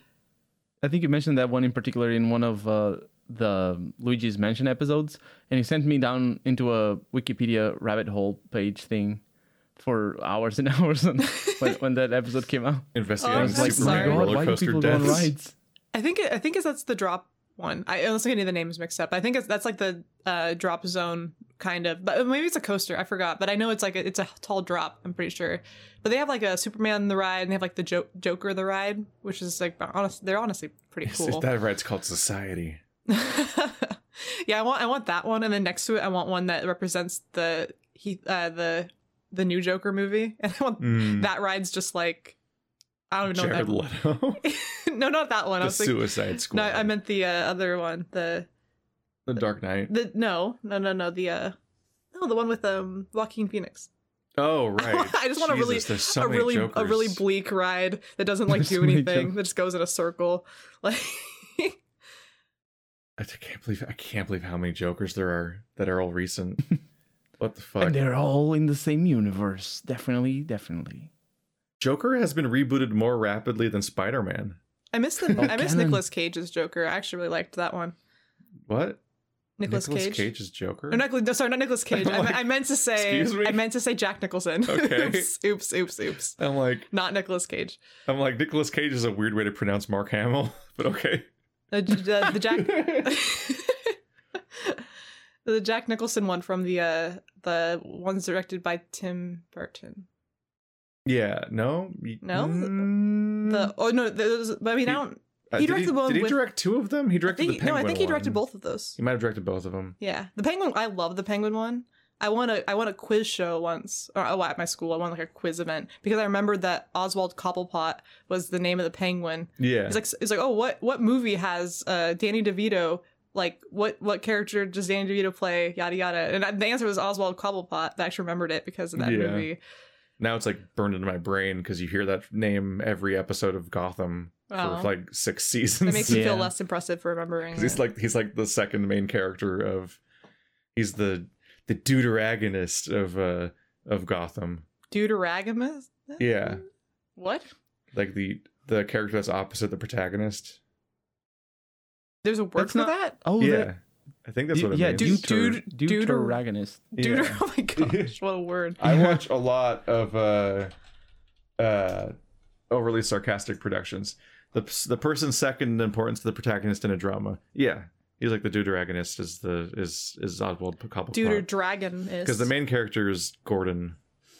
Uh, so you get it. There's words I've learned, and I have to refresh them sometimes. But like from over overly sarcastic productions, goes into tropes constantly and discusses all these concepts. Like there's, like there's a breakdown of like the list of the party members you have whenever you have a char- uh, a roster of like five main like five people that make up the main cast or whatever and go on adventures together or whatever there's always like a there's almost always a specific dynamic because they're because they have to be different personalities so you have like the protagonist then you have the lancer and so on and there's like all these specific words for them Apparently, there's a protagonist, a deuteragonist, a tritagonist, a tet, a tetratagonist, and a pentagonist. So a number of of one to five. i guess pro might mean first and so do Like, well, I know two, like Deuteronomy. and tetra is four and so on Yeah, that's Deuteronomy is where where my mind goes every time. yeah, is that a cat I think it's a book in the The Bible Deuteronomy is a, a religious or a book group oh or a group or of something. i was like it's one of, is that one No, of the you know what? No, it's like they all uh, have weird names I think it's a part of a church service or something. Shows how much I it's know. not like an old Shows how often I I've gone to church. And I say I say Bible And because I, I was Yeah. But I think it's also in the in the Quran? No, wait. In the what's the Jewish book? What's the name of the Jewish book? the torah Yeah, there you go. Torah. Yeah, I think it's also in the Torah. I think it's like five books, but they call it the Deuteronomy the Deuteronomy that because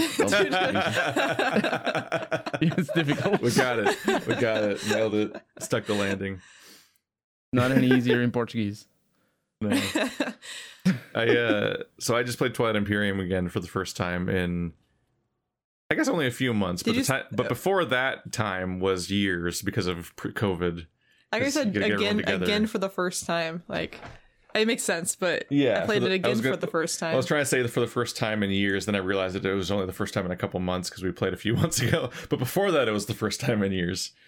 Uh, but that is a uh, six to now eight players because it has the now the expansion for Twilight Imperium Four is out, which gives you more races and more pieces, but also gets you uh, it gets you all the way up to eight players. There's a whole thing there where it's like you would think like it would be a thing like it's gross how the Sims comes out and they make sequels and they take all the features out and you got to buy them again for the new game and so on. I But, want a dog in this one, so I have to like, buy the pet expansion. Yeah. It's like and then you gotta buy Sims 4 and then buy the pet expansion again and stuff. But like there's a whole there's like a whole documentary about Twilight Imperium 4's creation where you find out like it's like no, like this game is this game has so many fucking pieces and so many cards and so many tiles and plastic tr- troops that make up all your dudes. They can't give you more. like there's a like they, they they literally say like Twilight Imperium 3 was like a once in a lifetime thing that they'll never get away with again because the box was so fucking big it would take up your entire shelf basically. And so like Twilight Imperium hmm. 4, they literally couldn't make the box as big as they made the last game. Like there's a whole documentary about the creation of Twilight Imperium 4 that's on YouTube somewhere. And it's just like so it's like you can't even like be mad at them for having to buy uh, play being able to play eight players later by having more like plastic pieces and more rules and all that because like they have to sell you a new box later. That's the only way to finish selling you more of the game. So it's like the most justified pre-planned expansion type thing I've seen before. But like this game is like the equivalent of like games like Civilization, I guess, where you can play like uh like two to eight or whatever players and there's like a series of different victory conditions to be competing for that are more complex than just kill everybody that isn't you. Uh although i think in, in civilization you can technically do that. I think it's basically Yeah, it's impossible in, in a in twilight imperium to logistically accomplish that. But uh it's uh it's an old it's an old day thing and every time we meet up to play it we always are like full of excitement because it's our first time playing it in a while and it's early in the morning we feel energetic so we're like should we play a 10 point game or a 14 point game and we keep Oh. saying 14 and we regret it so hard in the 12th hour of playing a 14 point game i uh so we didn't record a podcast last week because i was at marty's that day and i literally like i woke up in the morning drove like the hour and a half to get to marty's uh, we played the game for about i think it was more than 12 hours. Then i just drove home got home at like 2 a.m and went to sleep. That was my entire day. Was just playing one game and driving to and from it. That was the entire fucking day. It was so much. And i will i have never and will never win a game of this game. Like Is it not? now, is I it not should at have least just- randomized? By now, Like I should have a- statistically won as a fluke, but no. Like I've Yeah, played fluke, like yeah. 30 games probably, and I and it's only like a six player game most of the time, and I've never won. It's like It must be more than just luck, because yeah, it's me. like being in civilization. In civilization, there's a lot of like obviously there's a lot of if you're good, you're good, but um, there's a lot of luck as well involved in map generation and stuff like that. Yeah, and sometimes So- you play with Andrew, and you find out halfway through a game that he turned off the victory condition you were working towards. Oh no! Yes. He just turns off the religious victory and doesn't tell you when you're going when you're building an entirely religious government in your first game of that game ever in a multiplayer match. No one. Well, Rip. You shouldn't no deserve one to ever win does for that. religious. No one ever does religious victory, and the yeah, only shame people on who, you. The only people who ever pull off religious victory are bots because they basically are too incompetent to fight me in a military battle. So they try to win with their garbage religion, and I will not allow it. You have to fight me with your stupid military or mm-hmm. die. but it's a it's a it, it's a mix you can either play a pre-balanced board or you can play a randomized board but there's still a lot of choices going on like you, oftentimes you put all the hexes down upside down then you flip them all over and then you like well, like roll dice to decide uh, what chairs everyone sits in around the radius because like their home systems are all around the outside of the galaxy and then uh, we'll either let people pick from scratch out of literally the entire deck of all of the like races you can play which is a lot I don't prefer that one. Or sometimes we'll pick, we'll let people pick. They draw through two or three at random, and then they have to pick one of them, uh, and do some version of that. Basically, it's a it is a very long game, and uh, I pretty consistently make some kind of mistake on like my second or third turn that I just feel for the rest of the game, and it just has rippling effects that just keep having more consequences, and things just keep getting worse, and I never can recover. That's my Uh, experience with that kind of games as well. it's it's rough it's one what's rough about it is that uh like one of the there's there's like two core mechanics that are more important than any of the actual like technology and fighting and so on to talk about Which like one is that there's a there's the objectives. So everybody draws a secret objective that only they can see, and if they accomplish that, then they can score it. But then there's also public objectives on the board that everyone can try to score, and you can only do one of each per turn. And so there's a thing that everyone's trying to accomplish that they're fighting over, and then there's your secret thing that is completely it's like random difficulty, random goal, and also the difficulties change based on your context of what you're up to and what your te- what what you're playing as and so on. So it's just up in the air how easy or hard it'll be. It could be literally like get two red planets and like wow, I have red planets outside my home system. This was nothing. And sometimes it's like fucking take an enemy home planet or some other bullshit. Uh but the uh, the other core thing that really fucks you up is that there's these command tokens on your board. You and you pl- you place them into three different fields: tactical, fleet supply, and uh, strategy. And so you, by default you have three, three, then two. And so you the your fleet supply is how many ships you can have in one in one hex. It's like your your your fleet limit. So like you need a larger one in order to have larger armies for larger fights tactical you spend every time you do any actions on the board and strategy you spend every time you have a chance to use somebody's like role. Like when they activate their their role you can use strategy to activate like whatever special effect that is. And balancing that economy is so much more important than basically any other element of the game and it's such a fucking struggle because you want to like like every, your goal is to be uh, in order to keep competitive with people you want to be able to accomplish a victory point goal every single turn. Like every single turn your motivation is accomplish that goal because that's what actually matters not not anything else. But you're trying to manage like a dozen like other priorities in the back of your head of like okay well if i take as many planets as possible i'll have resources for future things. But if i or if I do these specific actions, I can try to increase my command token pool in the future, or so on and so forth. Or like, you, it's really easy to get really spread thin. Of like, I have the opportunity to pull off this move if I use all of the like options available to me across my character. I can pull off this crazy move that should put me in a better position and would be the best, most effective thing to do this turn. But that might spend so many tokens and you only get two per turn normally, like as a passive regen, that you might just be in this drought afterwards. And what really what really fucked with me is I had this one amazing turn at the beginning of this game that was just everything going according to plan and everything was going to be fine and I took several planets and I accomplished my goal and it's like okay here we go I'm going to actually be off to a good start and I'm playing a race that I know how to play. This should be good. I might actually have it I actually thought like I might have a chance today for once then fucking JR mm. was next to me and he had the uh, it, everyone has roles and he had the leadership role which has this effect where when he spends it he gets a bunch of uh, a bunch of those tokens but specifically other people can exhaust their planets and spend the res- the uh, the re- reputation part of it to get more command tokens themselves so you have to buy them but you can plan for it and that's how you can replenish this really vital resource and this motherfucker, he just sat on that and refused to activate it for like eight consecutive turns until everybody had passed because they'd ran out of actions. And so he drowned. He just uh, he just starved me for resources for an entire turn indirectly. Fucked all of my plans, and I spent like the next hmm. like six hours trying to recover from that. It's that it's that kind of game where like you just it just goes bad. I, it, it always goes bad for me and I don't I don't know how to stop it. it goes bad so hard. I always make the wrong choice and think that I'm iterating on what went last time, what happened last time and improving upon that.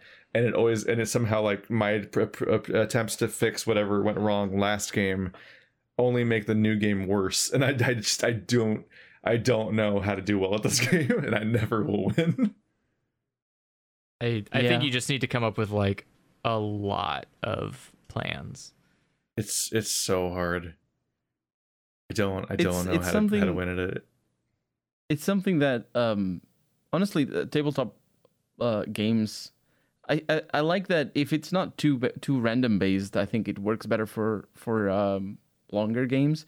But I think the most fun I I have had with with tabletop is always with games where you play for half an hour and then you're done and then like everybody looks at each other and just talks a little bit and now we're figuring out how to play the game and everybody goes let's do another one yeah the, sh- the shorter games i think are are more rewarding.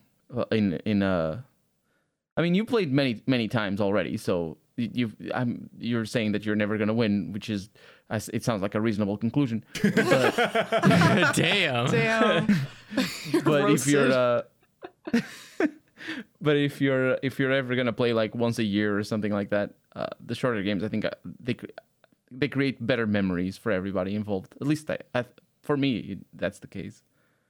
it's it's a mix the uh we definitely have tabletop days where we have a bunch of boards set up sometimes three tables with different people playing at the same time and you'll like kind of there's kind of like a flow to the day where people will play games together and then switch out to another game or they'll play the same game again or two tables will finish the games at the same time so they'll like rearrange the players between the two groups and pick games at the same Ugh. time I want to do that again. yeah no it's fun yeah andrew was at some of them It's so Uh, long. those are and now good- I'm like right next door. Please do more games. Yeah. nights. now that you're actually nearby Please. you're not you're not restricted by when shadow has to go outside exactly. as much because it's not far like those those are fun days i'll probably bring stephanie to one of those if, if she's free that day because those are fun As long as it's not a regular tabletop games it's just a bunch of people but twilight imperium's a fucking nightmare yeah, I, was gonna I don't know if I can do that one. Yeah, no, like don't don't, yeah. don't make me do that. yeah no game. not twilight imperium it's the uh the one we play a bunch of like 20 to 30 minute games and Okay, that rotate through I like those. and they usually they usually devolve into a party game at some point like near the end of the session like we play a lot of uh, uh Codenames pictures which is so much fun where you just divide the entire room into two groups.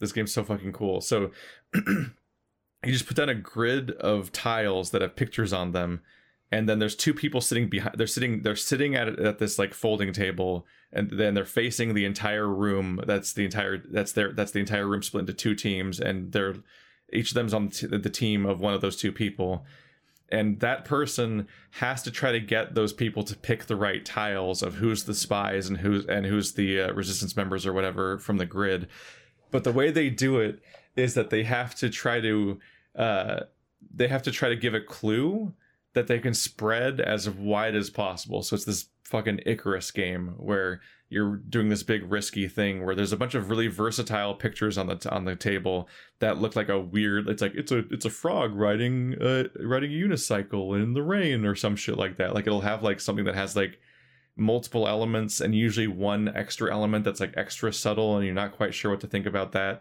and you're not sure if people pick up people pick up on it and then you and what you can do as the clue giver all you can say is one word and then one number that's your that's all you can do. And so the number is supposed to gesture towards them about how many guesses they should make and you're trying to eliminate the board as fast as possible in competition with the other person.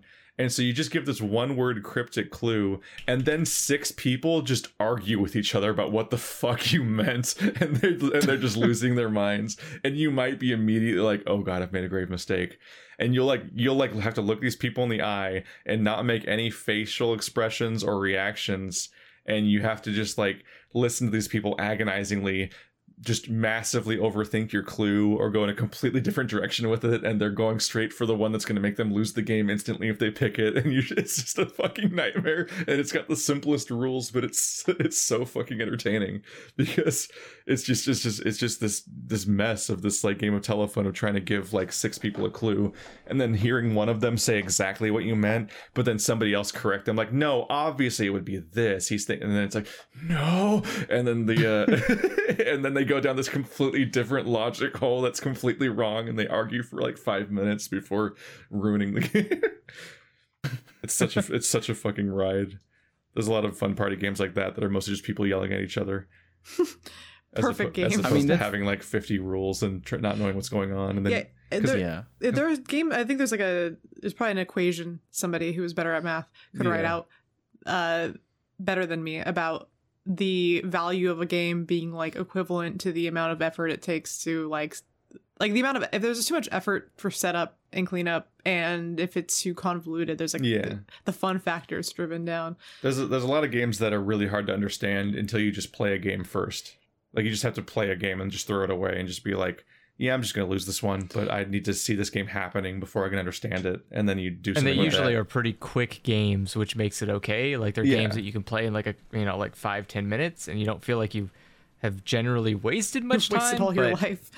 Yeah, yeah, yeah. It's only Twilight Imperium by the end of it where you're like, fuck. Uh, I guess I did something. I think I showed up, and that was about it.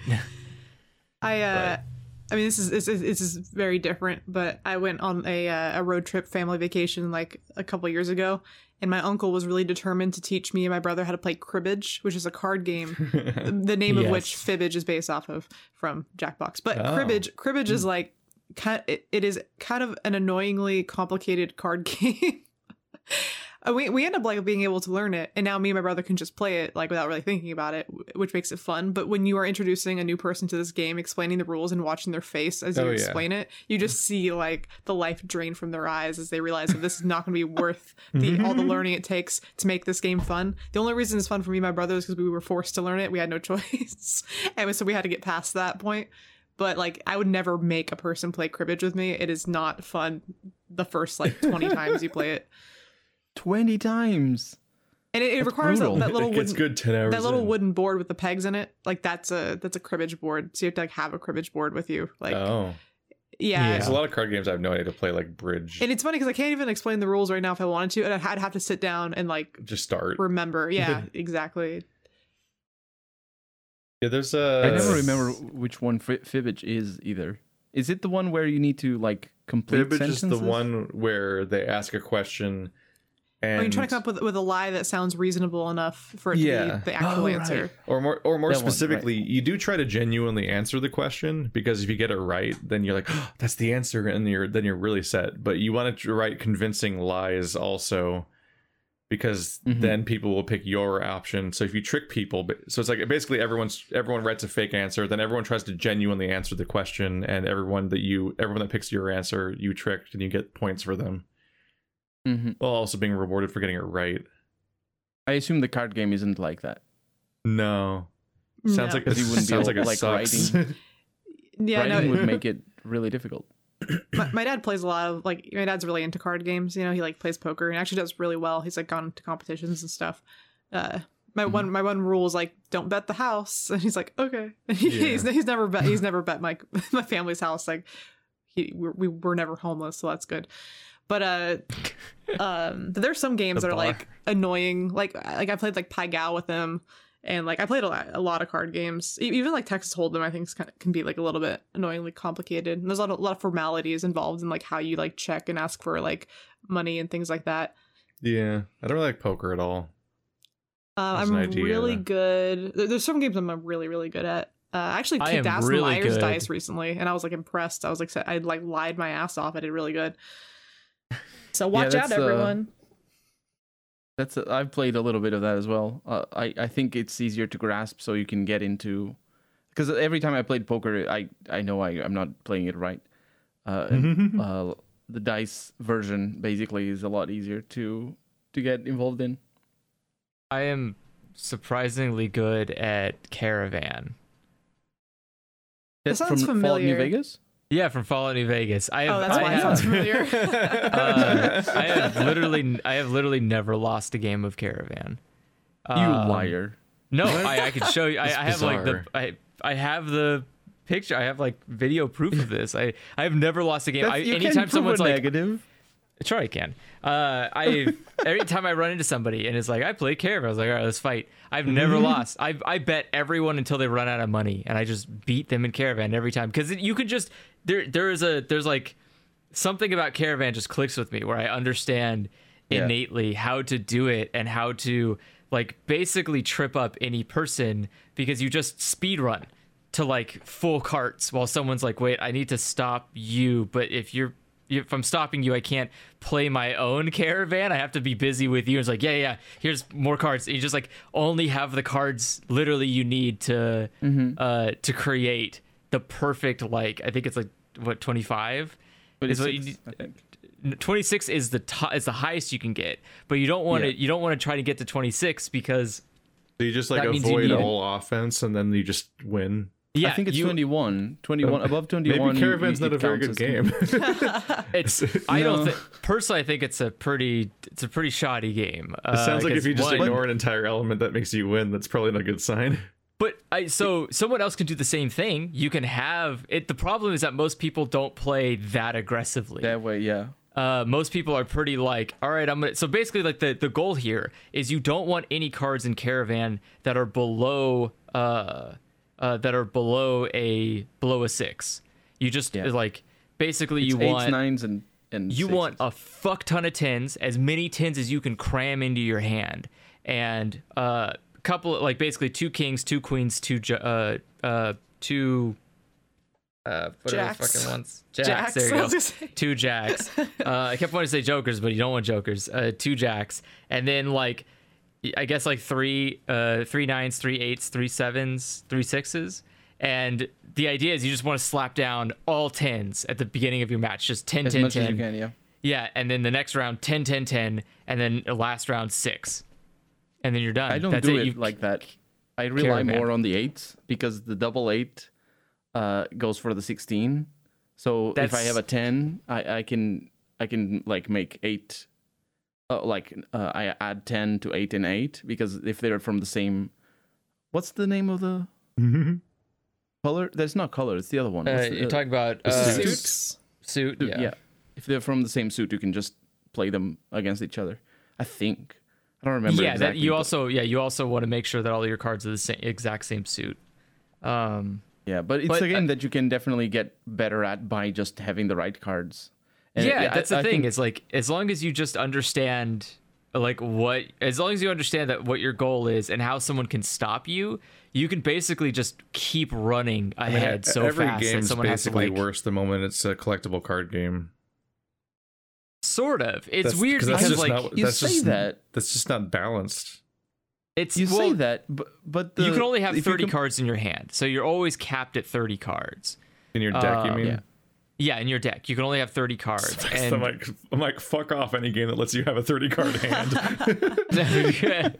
no, no. Uh, yeah, Uno 30 does it. you just have this Uno. full fan. I mean, Uno Is- does. Keith, Um, Keith, you say you say that when you're any game that allows you, and any, any game that allows you to collect is worse. But if you compare Caravan, but also uh, what's the other one from The Witcher Three? Went. That even they even uh, sorry Went. Gwent. Gwent. Yeah. What a beautiful if you compare name. Caravan and Gwent with what The Witcher One and Two have, or even the one from Mass Effect, or I Knights of the Old mean, I mean, Gwent is neat, but it is made worse by the fact that people don't just have access to every card and can't just it's so much better make than their what own they did tactical in- choices. Yeah, It's so much better than having did worse options doesn't make a bad option better. Honestly, any game that No. has like a card game built into the game, I just avoid. I, I try really hard not to play any of these. Like, I'm just like, I don't want to do that. Gwent's really well integrated in that it is qu- like it, it's good for an RPG because yeah, you're gonna collect these things over the course of your Yeah. giant open world game that you're playing, and Mm-hmm. really funnily, like they integrated it they, in Witcher Three. They integrated Gwent as a skill check, like during conversations. But like that is like a you don't just click it and go, but like you know how like in New Vegas or whatever, you'd be like, oh yes, my engineering skill or whatever the fuck, or my medicine skill will solve this problem. Sometimes you solve problems in Witcher 3 by playing Gwent, and you click that option and you genuinely duel that person in like a 10 minute game of Gwent, and it changes what happens in the story, whether you win or lose. Dude, and that's yeah, it's really good. In Fallout New Vegas, I would just keep like, re- I like I would save and just keep gambling until I got like, I, I would just I would just reset the save if I lost all my money. I just do it over and over again until I won. yeah. That- That's it. But on, on the Oh, tabletop I- I topic, hear- though, like I, I feel really bad every time. But whenever anyone explains to me how to play a tabletop game in the like the pre-playing ramble of trying to explain it before we actually start playing, about two minutes in, I completely lose the thread, and it happens every time. And I just quietly like nod along, like uh huh, uh huh. And then we start playing the game, and then I just have to ask most of the questions again anyway while I'm playing it like I, I can only concept I can only contextualize a game by actually playing it. I can't. this is why a lot of tutorials are bad in video games too, where it's like they just like if they just if they, if you do the They don't let Monster you play. Hunter Rise thing where you throw me like that that fucking game would show me like seven page instructions about a thing, but without where I'm not interacting with it, but instead they're just explaining it all to me in advance, and it's like when you write that or when somebody explains it to me in person they're not accounting for just how many random things they're saying that I don't even understand the context of uh, in, in the first place. Like so many terms and words get thrown around, and I have to like connect them, and they may or may not have ever been said before. But even if they were said, they were said in like a previous ramble where I still haven't contextualized it with any real gameplay yet, and I still don't really get how it all goes together. And I'll just it, it's like half of it will stick and the half that does stick is not is like misinterpreted and like the opposite of what they mean or something. Like it just you gotta How teach did you people you, gotta teach while doing. How did you manage to learn how to play D and D? d&d is really straightforward.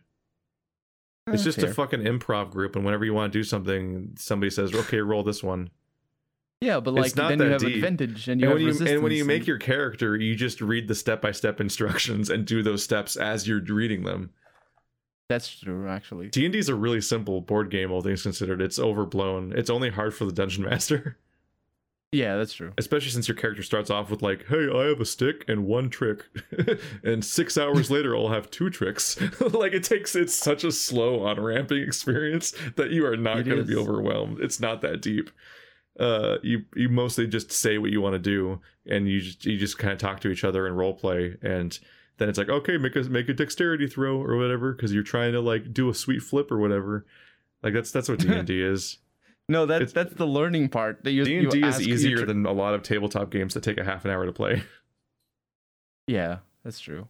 But it's probably harder to convince people to play it than well it it's is a, it's a time other- commitment and also everyone thinks you're a loser for playing it is like the stigma but like it's just that you just I hang think it's out gotten pretty hip. Like, yeah well it's yeah now it's doing a lot better like it, there's that whole like fraction of like, oh, it's like it's a nerd chic, like you know, fucking Yeah. Big Bang Theory made me Nerd think chic. it's fun, like that that kind those kinds of people.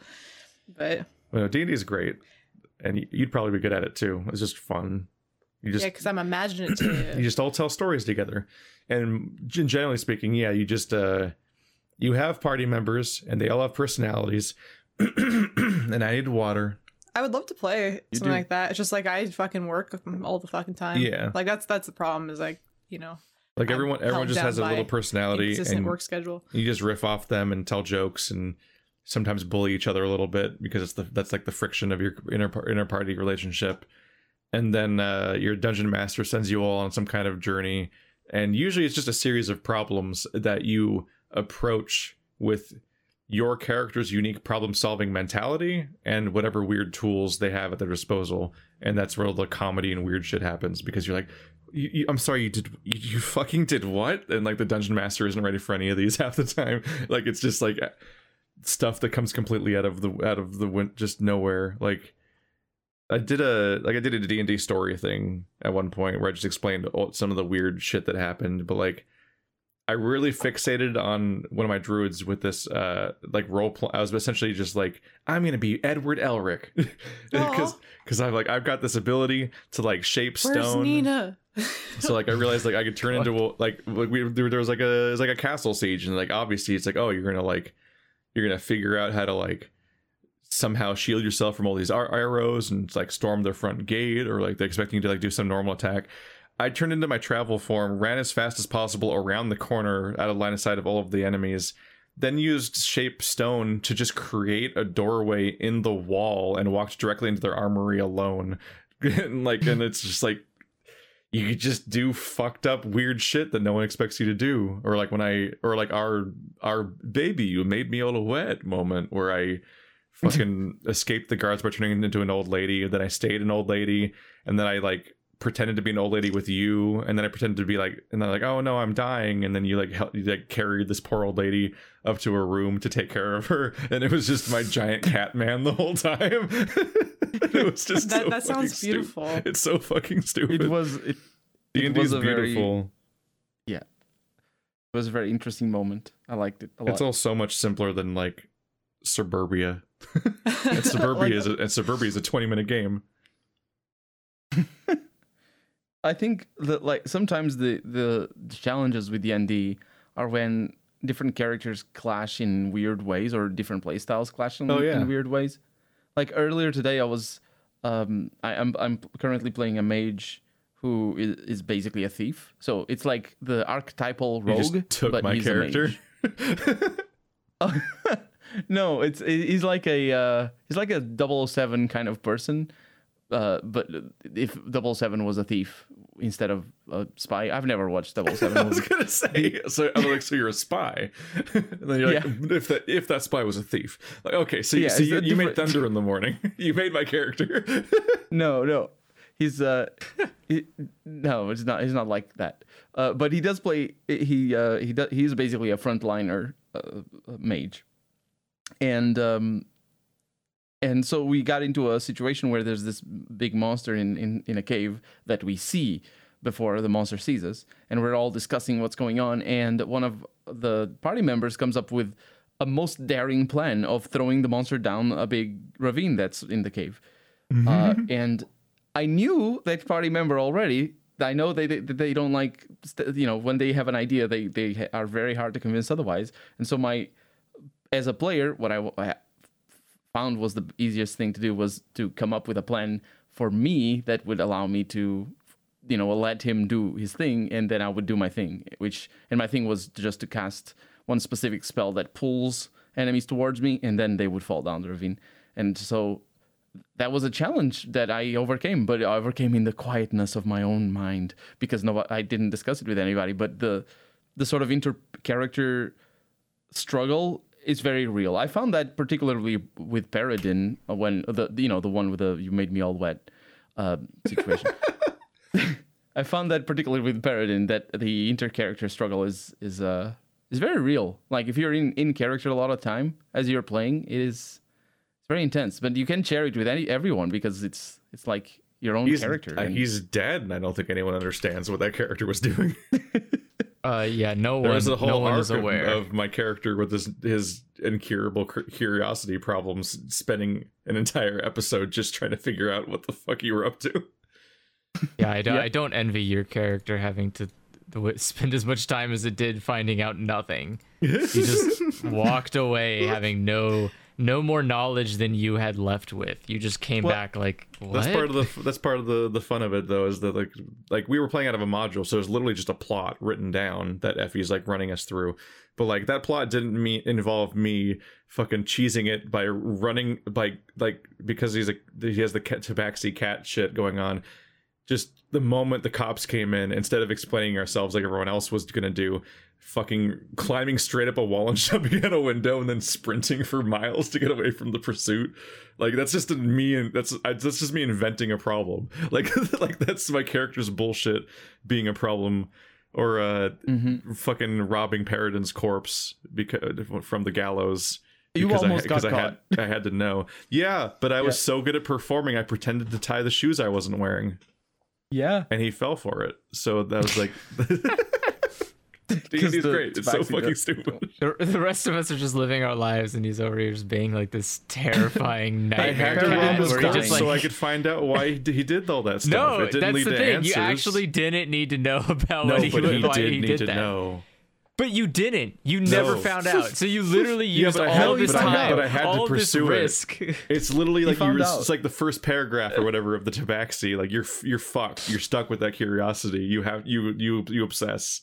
They're like they're, Yeah, they're, they're- it's basically to- playing a neurodivergent character. Like you're just hard committed to like this is what I'm this is what I'm fixating on today. But Fuck it's you. also up to each player to respect that those limitations of certain characters. But I think uh, Effie, it's a good thing that Effie is very serious with the, with, with not allowing the players to do wild stuff. Uh, but usually that um, like usually that's not the case. I I find with like shows online uh, because there's so much you know there's so much of an ego already. I say ego not in the sort of selfish way or anything but whenever any one character in a big show like critical role does something that would be extraordinary or just wild and it does it just more for the audience's of benefit cool like for example running away from the cops the first time they see them that that could be taken by the dm as just oh it's just a fun thing that they do but effie didn't do that effie sent the cops after you for a while and and for Paradin, it's the same thing. Like I was, um, He was Paradin being was, um, he was being mean that day. the uh no, but the thing is, it also allowed for for Paradin to have a, a story that was you know, it's a tragedy, but for it's a it's a rightful tragedy because Parody uh, Paradin was the kind of character that never justified himself to anybody, uh, and Yeah. he, he, the more you pushed him, the more he closed up, and in, and also because of his personality, he ended up, um, well, yeah, he got killed, basically. And we'll never know but why. then he had he had a, a recipe in his pockets that Thunder in the Morning stole. It went places fun It eventually, didn't- but I, I still think Epi was bullying need. me that day. He made me make so many rolls for just the act of running, and it's like, why do I have points of exhaustion? I'm just going for a fucking run as a character that's good at running. This shouldn't be this hard. 'Cause there's That's because No, you, you you literally booked it. Like you didn't interact at all with what he was trying to do, and you just like gone. Yeah. I mean, So everyone else just- is there You to did like interact with pocket that. sand on him and ran. I didn't. I, I, Like- didn't, I, didn't undo his scene. Everyone else is there to do the scene. I'm just having another scene. That's the Yeah. problem. He had to do so much work because of your stupid little getaway. He says, "Look Like, at you me, just I'm to doing get you out of- something." if I just get away, then he's done working. Didn't you get arrested though? No, other later. No, Later, uh, right? I- in not from that. situation. Yeah, he just I- I kept mean- running. Uh, it was it was built in my character that he was wanted before the whole thing started, which is why he would book it every time, even if he didn't know if anyone recognized him. Because he doesn't trust.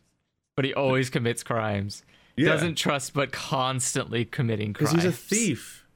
He became a sorcerer because he stole something, and then it fucked up. No, But he still- became a thief but he was because still he stole role-playing a thief. something. Well, You don't, you don't, you're not Technically- born technically, but he stole a lot of things before he became a sorcerer from stealing things. Oh, things. okay. he was a thief from day one, a sorcerer from yesterday.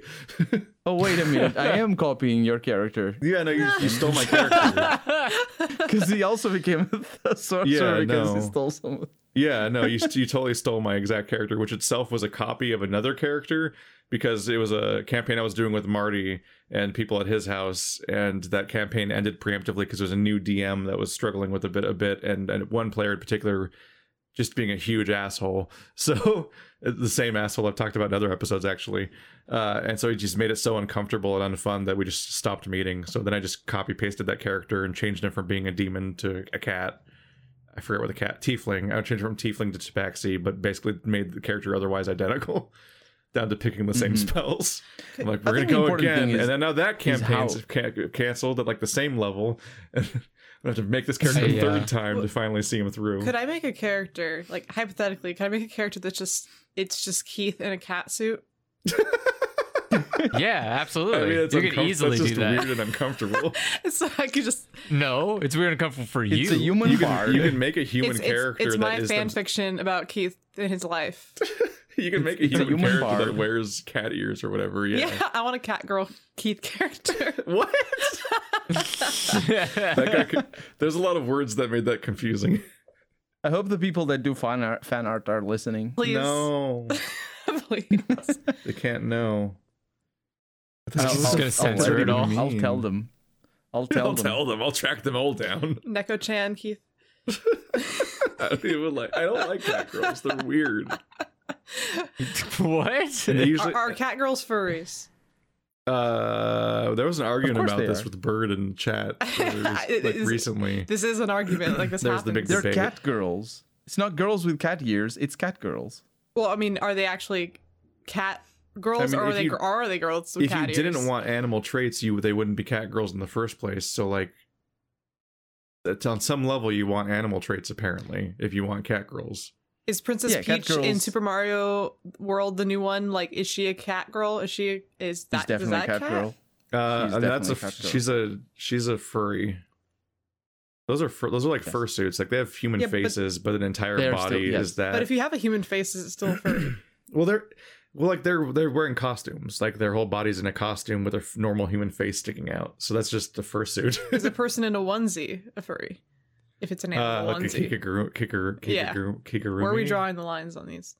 Uh, I don't know what a I'm furry assuming is. I'm assuming having Like. I don't know what a furry is. parts. No one knows what a furry is. I, I can't get answers from people about what I think a I furry think, in, actually I think is. in reality, it's just a person so who who really likes anthropomorphic uh, animal character. Like I think anthropomorphic animal characters. But that's so broad and includes basically every human on the planet. A, fur- a furry is someone with bestiality bestiality tendencies who doesn't want to act on them, I think so that's they also- I- I- I I, anthropomorphize think, yeah, animals. I, think they'll argue with you on I think that that's one. uh, that's even less accurate than what Stephanie said.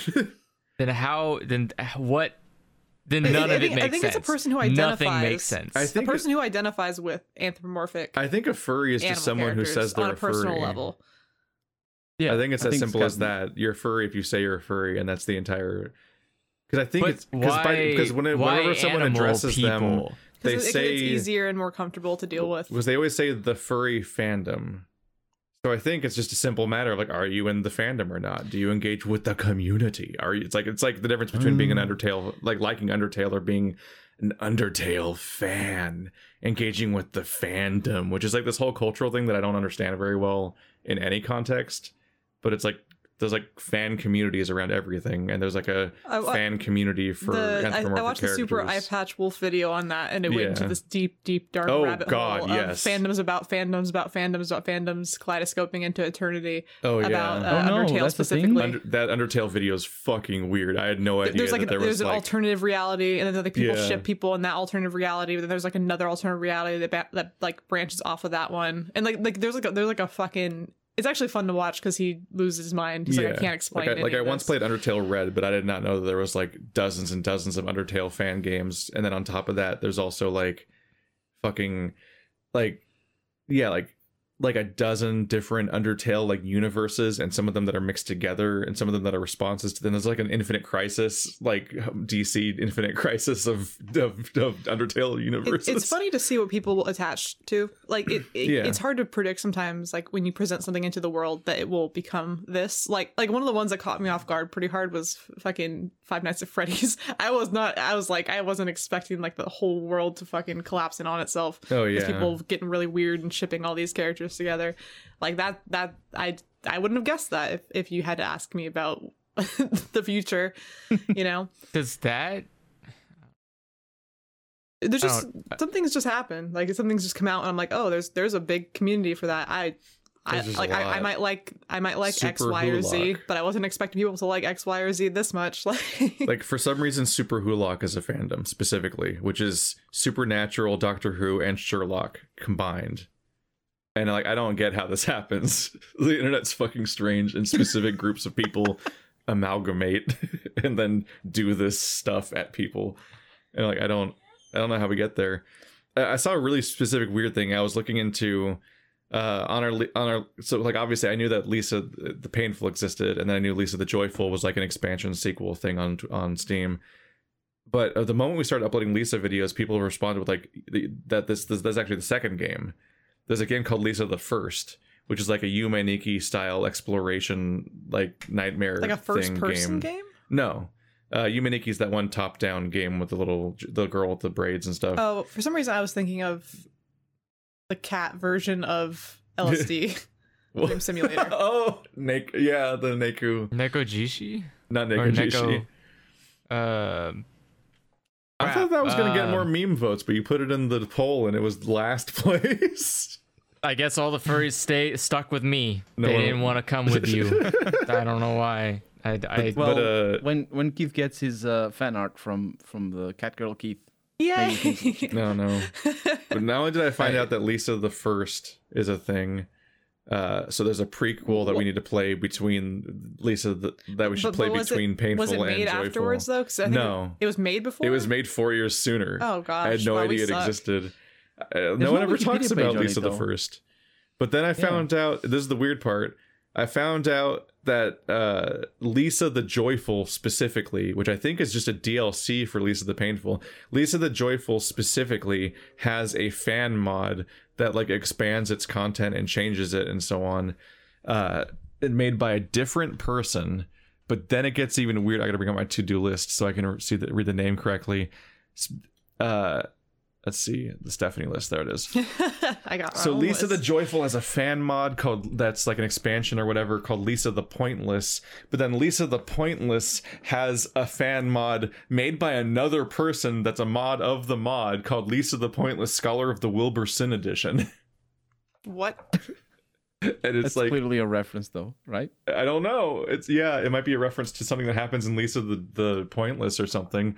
But like that is a that is a a person making an expansion slash mod of somebody else's fan game that itself is a response to an original game. So like there's a third stage by the third different person in this fucking chain of custody. It's so fucking hard to parse. I have no idea which one to play. like the internet's just All of fucking them, weird. clearly. It'd be like if somebody mo- somebody made their own version mod of like the Forgotten City, which itself is a Skyrim mod, like it just kept iterating and it kept getting weirder. And that's basically what the Undertale fandom seems to be. It's like playing telephone, kind of. It's like you say it again, say it again. Like you those say it entire again, and, like, Undertale fan universes that are- reality. that are responses to other Undertale fan universes. And now Undertale itself has its own sequel fan universe in canon, which is that Deltarune is an anagram of Undertale and features many of the same characters, but they're not the same person clearly. Like it's not continuity. And they're living a different life in a different hmm. context, but they have the same personality still and the same character design. So it's like a remix of the Undertale world in Deltarune. So even the actual main line started doing the thing that the fans were doing. I wonder- it's so much. like if you ask somebody like like if okay like if you ask like hey toby fox like how do you feel about this like deep dark hole of like reiterations into eternity i almost think like somebody would just have to like cover their ears and be like i'm not gonna think about this like i'm gonna just ignore this this is too much for me I'm what too have i busy done making my own fan fiction of my own game. yeah which is something i can do because i made it and it's free. And it's long now. I don't I don't if you're like a person that, that to me. made like if you're like hypothetically if you're like oh i made a superhero i made batman and like you know 20 years down the line you see like the the comic book where batman like runs for president and is an awful person who uh, hates immigration or something and you're like oh no like my character has not somebody they can do, they can do this because that's that's what I'm promoting like superhero Are you comics. are you just- referencing the real thing that happened? did that Yes. Did that really with happen? Batman? was he president? What? No, not not president, No. but no, like the guy that made Bat, the, the guy that did a bunch of Batman comics is now like horrible reactionary person, and he made and he went back and made more of that kind of Batman comic that's like really bad. Is the uh, is it Frank Miller I think that made like the Dark Yeah. Knight Rises or something.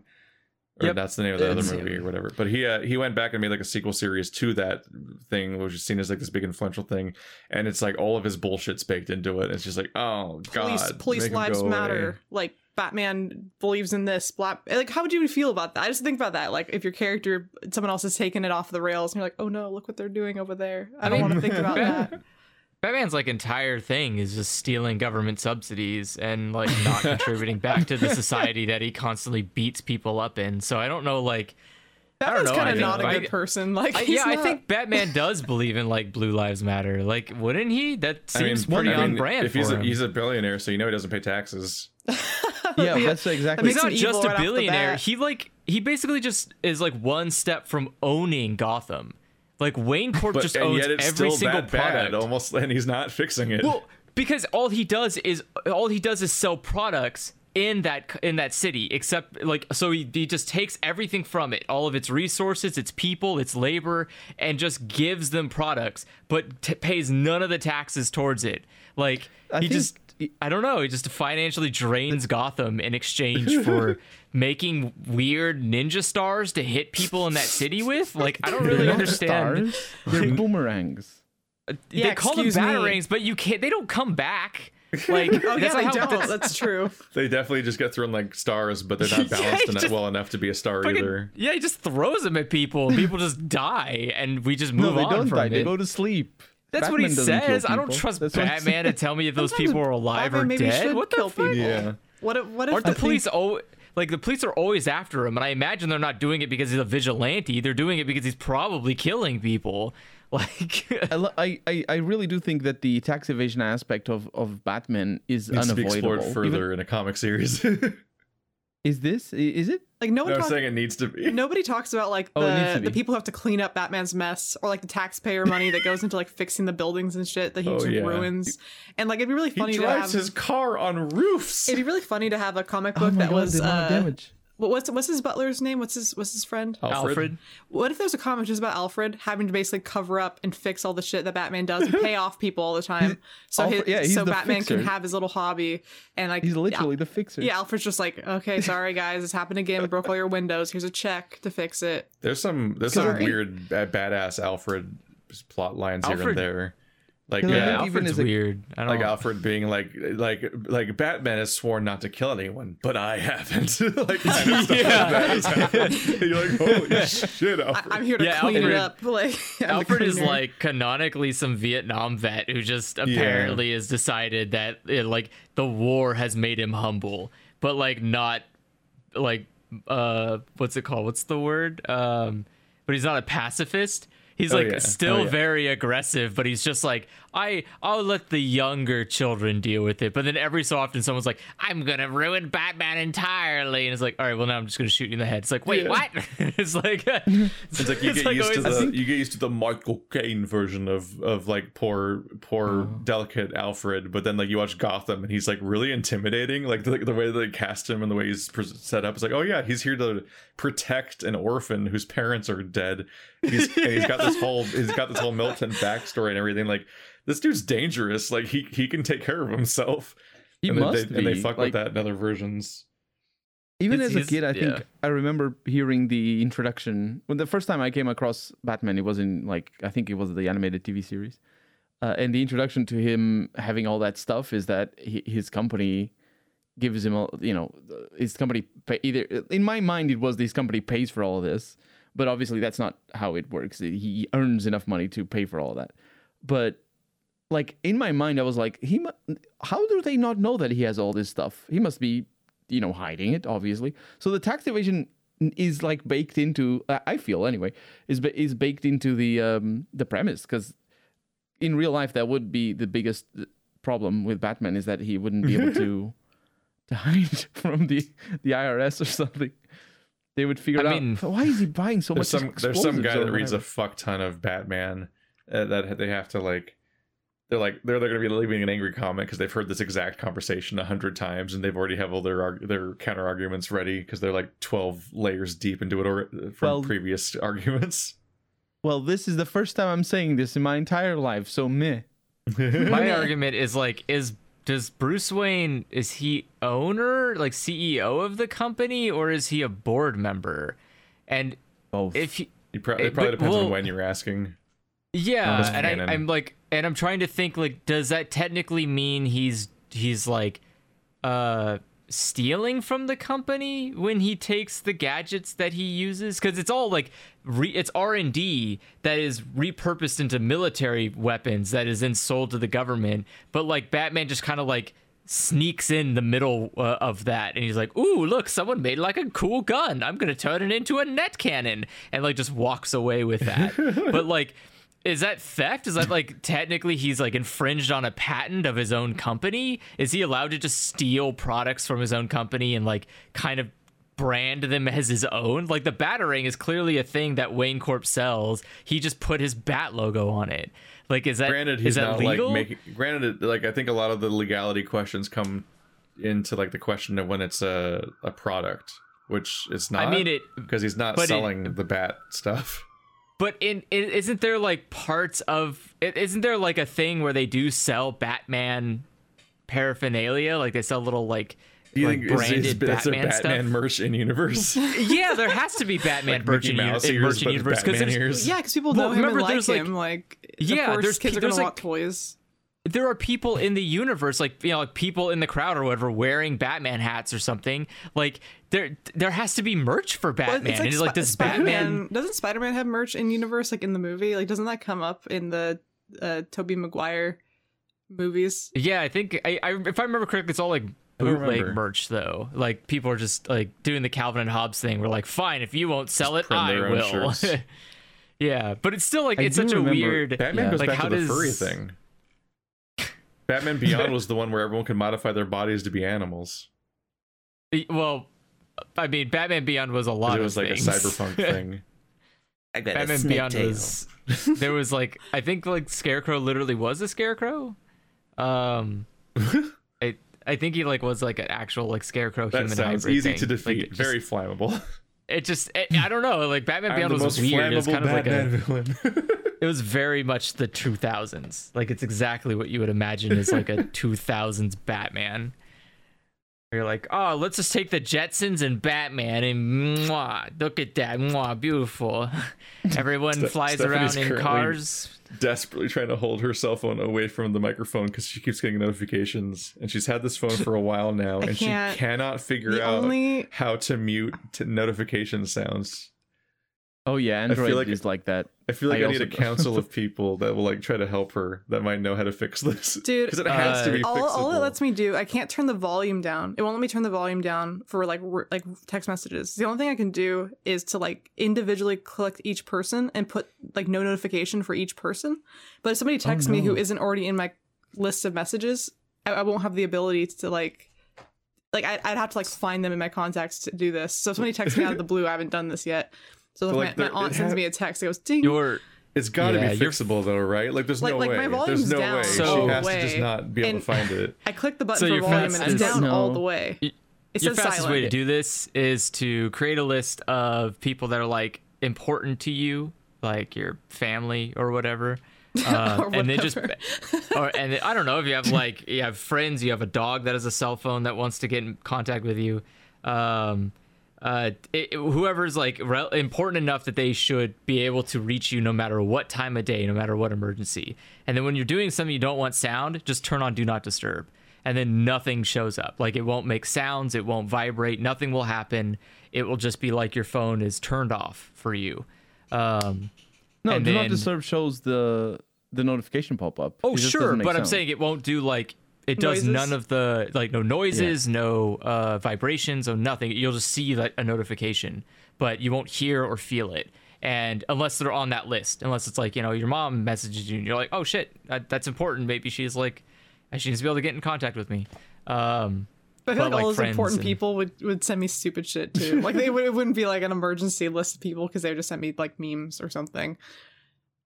Like my, like my little brother would be on my like list of like people that I would like want to know if something happened in an emergency, but he also just like send me some stupid thing.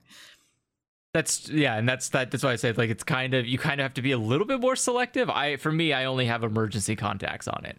Like that's that's it. People that like either I need to be able to know that they're not dead or an emergency, or they need to be able to reach me, um, like in the middle of the night to let me know of some kind of like news or something, uh, which is like basically like t- two people.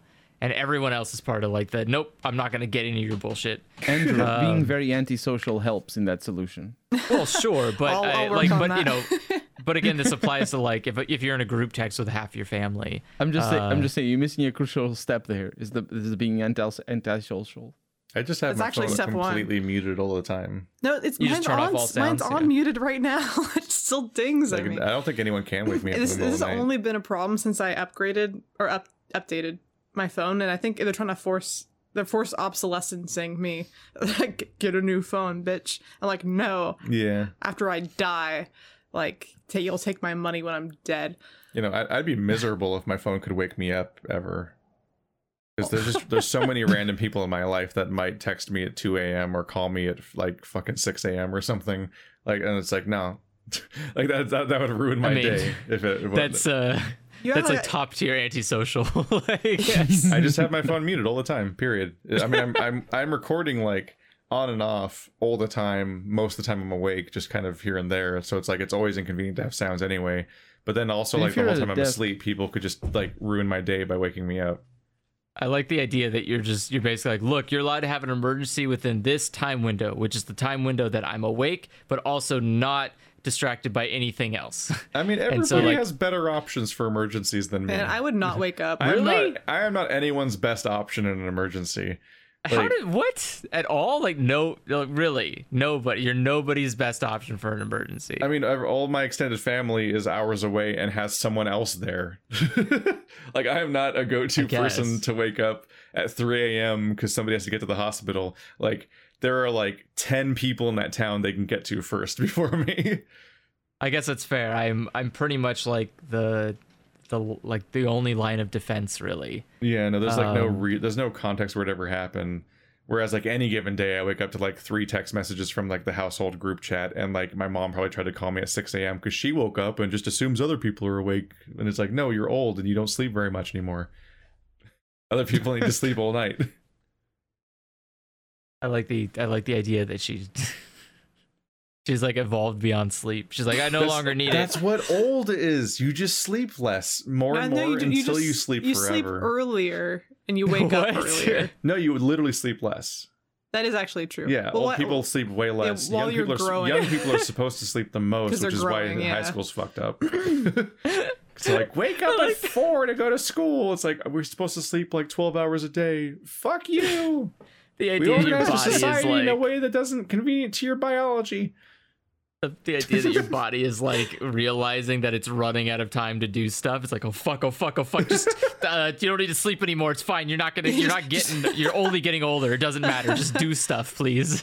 It probably is something to like like the extent like your your body might just be regenerating less and working less 'Cause it's to just- it's keep just- you it's going. just need to work as results hard. so it just die. doesn't sleep as much. Like I mean, I think I think that might be part of it. You're just kind of dying in slow motion. a Oh my little bit. gosh. You There's like a- less and less because like the parts of your body that would be doing work at night and value sleep or just are going away. I like the idea that there's like a h- there's a hill eventually you come over where it's like I'm growing, I'm dying. like, Yeah. I mean, like eventually We're on our the way. train Yeah, I was gonna stops going like- up. It's just We're- going we're down now. and you peak. I think we're already there. I think we're like Yeah. I think we're at the top of the down right now. It'll be around the time that we're like two generations out of touch with the people that are actually watching YouTube. I, Oh, I can't no. wait for that TikTok day. That'd be great. Comes out. Man, I, I am curious about the future. Like when I think about because like YouTube I'm not. and stuff is like like this this all became relevant in our lifetime. It's oh, like oh yeah, so there's gonna come a point where it's like there there are gonna be content creators that are like elderly relatively soon. yeah. There even are a few. Yeah, but it'll be like the it'll be a, like basically everyone who's on YouTube now who wants to continue being a YouTuber will be an elderly person Yeah. on YouTube.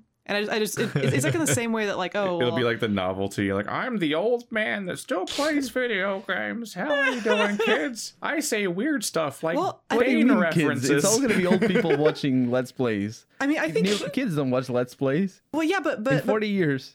Our vocabulary is just a bizarre amalgam of stuff that no one understands anymore. yeah righteous dude No like- one knows what we're referencing. But, but but then you might have audience members who are like the same age as us who just tag along because it's comfortable for them. In the same way that like adults now like will watch TV with people that they grew up watching TV with. Like this is just like in the Big I don't- Lebowski. I don't like the idea that I that there'll be a point, there'll be some kind of point in the future where it will be normal for me, an old man, to be watching uh like hot tub streamers on Twitch because it's what I grew up with. And someone's gonna be like, "Yeah, that's just that's just what he's always watched. Like, Grandpa's always just watched those hot tub streamers. Yeah. Like- grandpa grandpa's like, always what- watched mukbangs. Like yeah, like what a weird, what a weird. I don't know, like what a weird world to imagine where instead of I like mean, we grew Sun- up in a Sunday world night where like our parents would have like woman posters and shit around. Like, here's my hot babe calendar and my woman clock. that is such and a weird stuff. like, outdated. You know, it's my my dad. they my still dad, sell those. My They're dad asked great. me about my brother They're because like because he was like he was concerned that my brother didn't have stuff like that. Like yeah, you, he you, just- you didn't have like women on your walls of your bedroom. I mean, so you were like, are you gay? my, my dad's not at all. He would not care if my brother was gay. In fact, he was more upset that my brother wouldn't tell him he was gay because he was like, "I want him to be himself." And I thought that was oh, really that's sweet. the reason. Yeah. But but like Wow. but like he's like, "I don't want him to feel afraid to be himself." Like, do you think he's gay? And I'm like. I'm like, d- and it's funny because my brother's like told me he's like, everyone thinks I'm gay. Like, I'm not gay. I just like, I'm not gonna hang posters of chicks on my wall, dad. Like, my dad's like, yeah, because like when I was growing up, I had stuff like that, and like he doesn't have anything like he doesn't talk about girls with me. I'm like, he's not gonna talk about girls with you because you're his fucking dad. That's fucking weird. Okay, Is it? He talks about girls with me. This is part of why people older are so Wait, sister. that's not weird. This is part of why people are so That's- insecure and constantly performing their masculinity at each other constantly because they're terrified that anyone will just like assume they're gay if they don't. That's so. I don't know. I get. I like. I. There's nothing I'm more trying to fragile than think in- masculinity. I'm trying to think in my own. Like growing up, I. I've always had that problem of like my. Well, my father mostly was just assuming that I was gay. Because like all you do is play video games and you never go outside and talk to girls. How are you gonna meet girls? It's like I don't. I mm-hmm. don't know. The like, only drive in life. Nothing else matters. Yeah, I was like, I don't care. I gotta beat Jurassic Park on the PS1. what do What do you want Jokes on from you, me, man? Dad. Video games are gonna be my job. Yeah, it's like, what do you want me to go have kids right now? I'm like 15 years old. start Like, what the popping 'em fuck's out. wrong with you? Like, it's, but it, you know, like, it's, and so at some point, it just, you hear it enough times where someone's like, are you gay? Are you gay? Are you gay? You're like, oh, I think they're just like weirdly saying this. I don't think it has any context. So you just kind of move on and you don't like think about it beyond that. And now when I think about like, do I have, I like try to think about like, do I even have anything that would like insinuate my sexuality on my wall? You know, it, it- Um, it's such a double and it's standard like- because nobody would ask me that. That's the thing is like nobody would ever like like you know like and you have a lot of women on your walls. In fact, yeah, I'm the one. I'm the one with the weird fucking posters with naked chicks on the walls. I have. I mean, not not like the classic, like you know, not the Sports Illustrated swimsuit edition ones, Yeah. but like. You've got a naked I, lady I hanging literally from your have fan, one. I do. Yeah, I have a. Shibari rope figurine hanging from my fan. I literally have a poster of. It's a really. It's a really nice art print of like a nun getting head from a goat. it is so awesome. Oh. And like, so I'm the one with the got, weird like, porn on my stuff. wall. I'm the one that like swings both ways, but nobody ever asked me if I was gay because you know if girls don't say anything about boys or girls or whatever, just everyone assumes that they're just a normal girl who Well, just there's doesn't also talk the weird shit like mentality that. that. lesbians aren't real. Well, I, mean, I mean, people, people are more likely to say that There's- there's a- bisexual people aren't There's a real. whole That's weird what I think that's what you meant. Yeah. that- you but meant there's bisexual also, people well, yeah, aren't like there's this whole there's this whole headspace that all that uh where people th- think that women only pretend to be interested in women for uh, the benefit of men, basically, or they're like it's like ex- cute experimenting, not as a real thing. Oh, that and so well, you know, on. it, it, that, that does get out- come that up they'll like get over later. in pop culture. You'll see more lesbian representation than gay Yeah. man representation 'Cause it's because more it's more, yeah, because it's like, oh, well, like that's cute, but like that's not cute. Two dicks, no. it's also part of uh there's there's also like a sexual i suppose sexualization might not be the word but there's there's uh this idea that lesbians on screen is for the benefit of heterosexual men. So i don't i don't know. Maybe it, maybe you're right. It's about just how cute it is but also there's a there's a certain level of just pure misogyny there Yeah, I like, I like think the people who are idea of just, homophobic are more cool with lesbians than they would be with with two gay guys because I, I love that. That sounds great. I love the idea that it's like someone be upset where it's like two guys kissing and they're romantically involved. Ugh. The only sword fighting I want to see is samurai warriors. Like we're kind of we're kind of weird. Like I don't like what. How is that any different? I don't know. Like seeing? well, I imagine like isn't that yeah, isn't that how gay sex works? before. You You're just like just- you- slam you're- each other's dicks together, and whoever like comes first wins. I think Like, if you know, the- I think if you know what sword fighting is, you might already be like on the, you already might be like in the in the gay group chat. Okay, like you might already have looked at some stuff if you know what sword fighting is. Well, yeah, that's, but actually- it- that's but, also like, if something that happens though If you're It's that something that repulsed, happens, it's though? like I it's feel like people used to reference that in middle school. No, no, the people people who are the most hateful towards towards um towards heter- uh, towards homosexuality is it, it, it happens that are people who are actually interested in, in exploring their own sexuality in that in the in, in that regard, and that's that why. self hatred. Yeah, they're like they're yeah. Yeah. No, honestly, the I most, guess I- most homophobic people I've ever met was this guy in high school, who like I thought was very com. I thought it was very common knowledge that this this guy was gay because he would he would do that thing where he would flirt with girls, but like in a way that came off like he was joking. You know, like oh you look hot today, and I was like thanks. Oh. But it turns out, actually, I was dating this guy that was in a, a church group. I've always been an atheist. I just was there for for nice for nice support. Mm-hmm. And then uh, he was there, and he was talking so much shit on gay people, and I'm like, oh no, you hate yourself. I was, and not not to like not like oh I know for sure that you're gay, but like I was, I am. I would put I would put all of my money right now on on him being either outwardly currently or secretly a gay man and it made me so sad because he i was like i think you you really don't like yourself dude I, I feel like I can relate a lot to that as a gamer. Uh, because you also don't like Where is yourself this going? I I really hate games, but I man I love playing video games. Like it's just Uh, I don't know. I I, No, I that- never. I I, guess that- I. It's it's really hard to to try. I just- I struggle to empathize with people who don't want to who who want to hate something that they are. I don't I don't know. It I like I just hate yourself normally. I don't think you have to hate yourself for for what you Don't what project you your hate towards others. yeah, basically. like don't like don't take why don't take why you hate yourself and put it on other people. Just hate yourself. Like that's just keep- normal. keep it to Everyone hates themselves. Yeah, keep Like, keep your hate for yourself to yourself. Life advice from Andrew. Yeah, you don't need to like you don't need to project your hate Just onto cut out other the people. middleman. You can Hate just yourself. Yeah, like why are you wasting your time being angry at other Final people Final point of for advice: no further steps needed. No, not at all. No. I mean, you could go to therapy and hate a person for telling you that you are a thing that you hate, but like, I guess that just sounds like a waste of money, honestly. But it's fine. It's your money. You can do what you want with it. The uh, it's just I don't know. I, again, I like it's really hard to. I grew up around a lot of people who were unapologetically bad people. Like they didn't. They had no issues just being the worst possible people, uh, and they didn't hate like they, they didn't hate other people or themselves. They were just awful people. And so to me it's just like weird to see people who hate themselves but use it to hurt other people and not just be like just i don't know. As- just either be yourself and hate yourself or just hate yourself like I, I don't I don't know why you have to like not be yourself and hate other people. It's such a weird like it's such a weird choice to go down.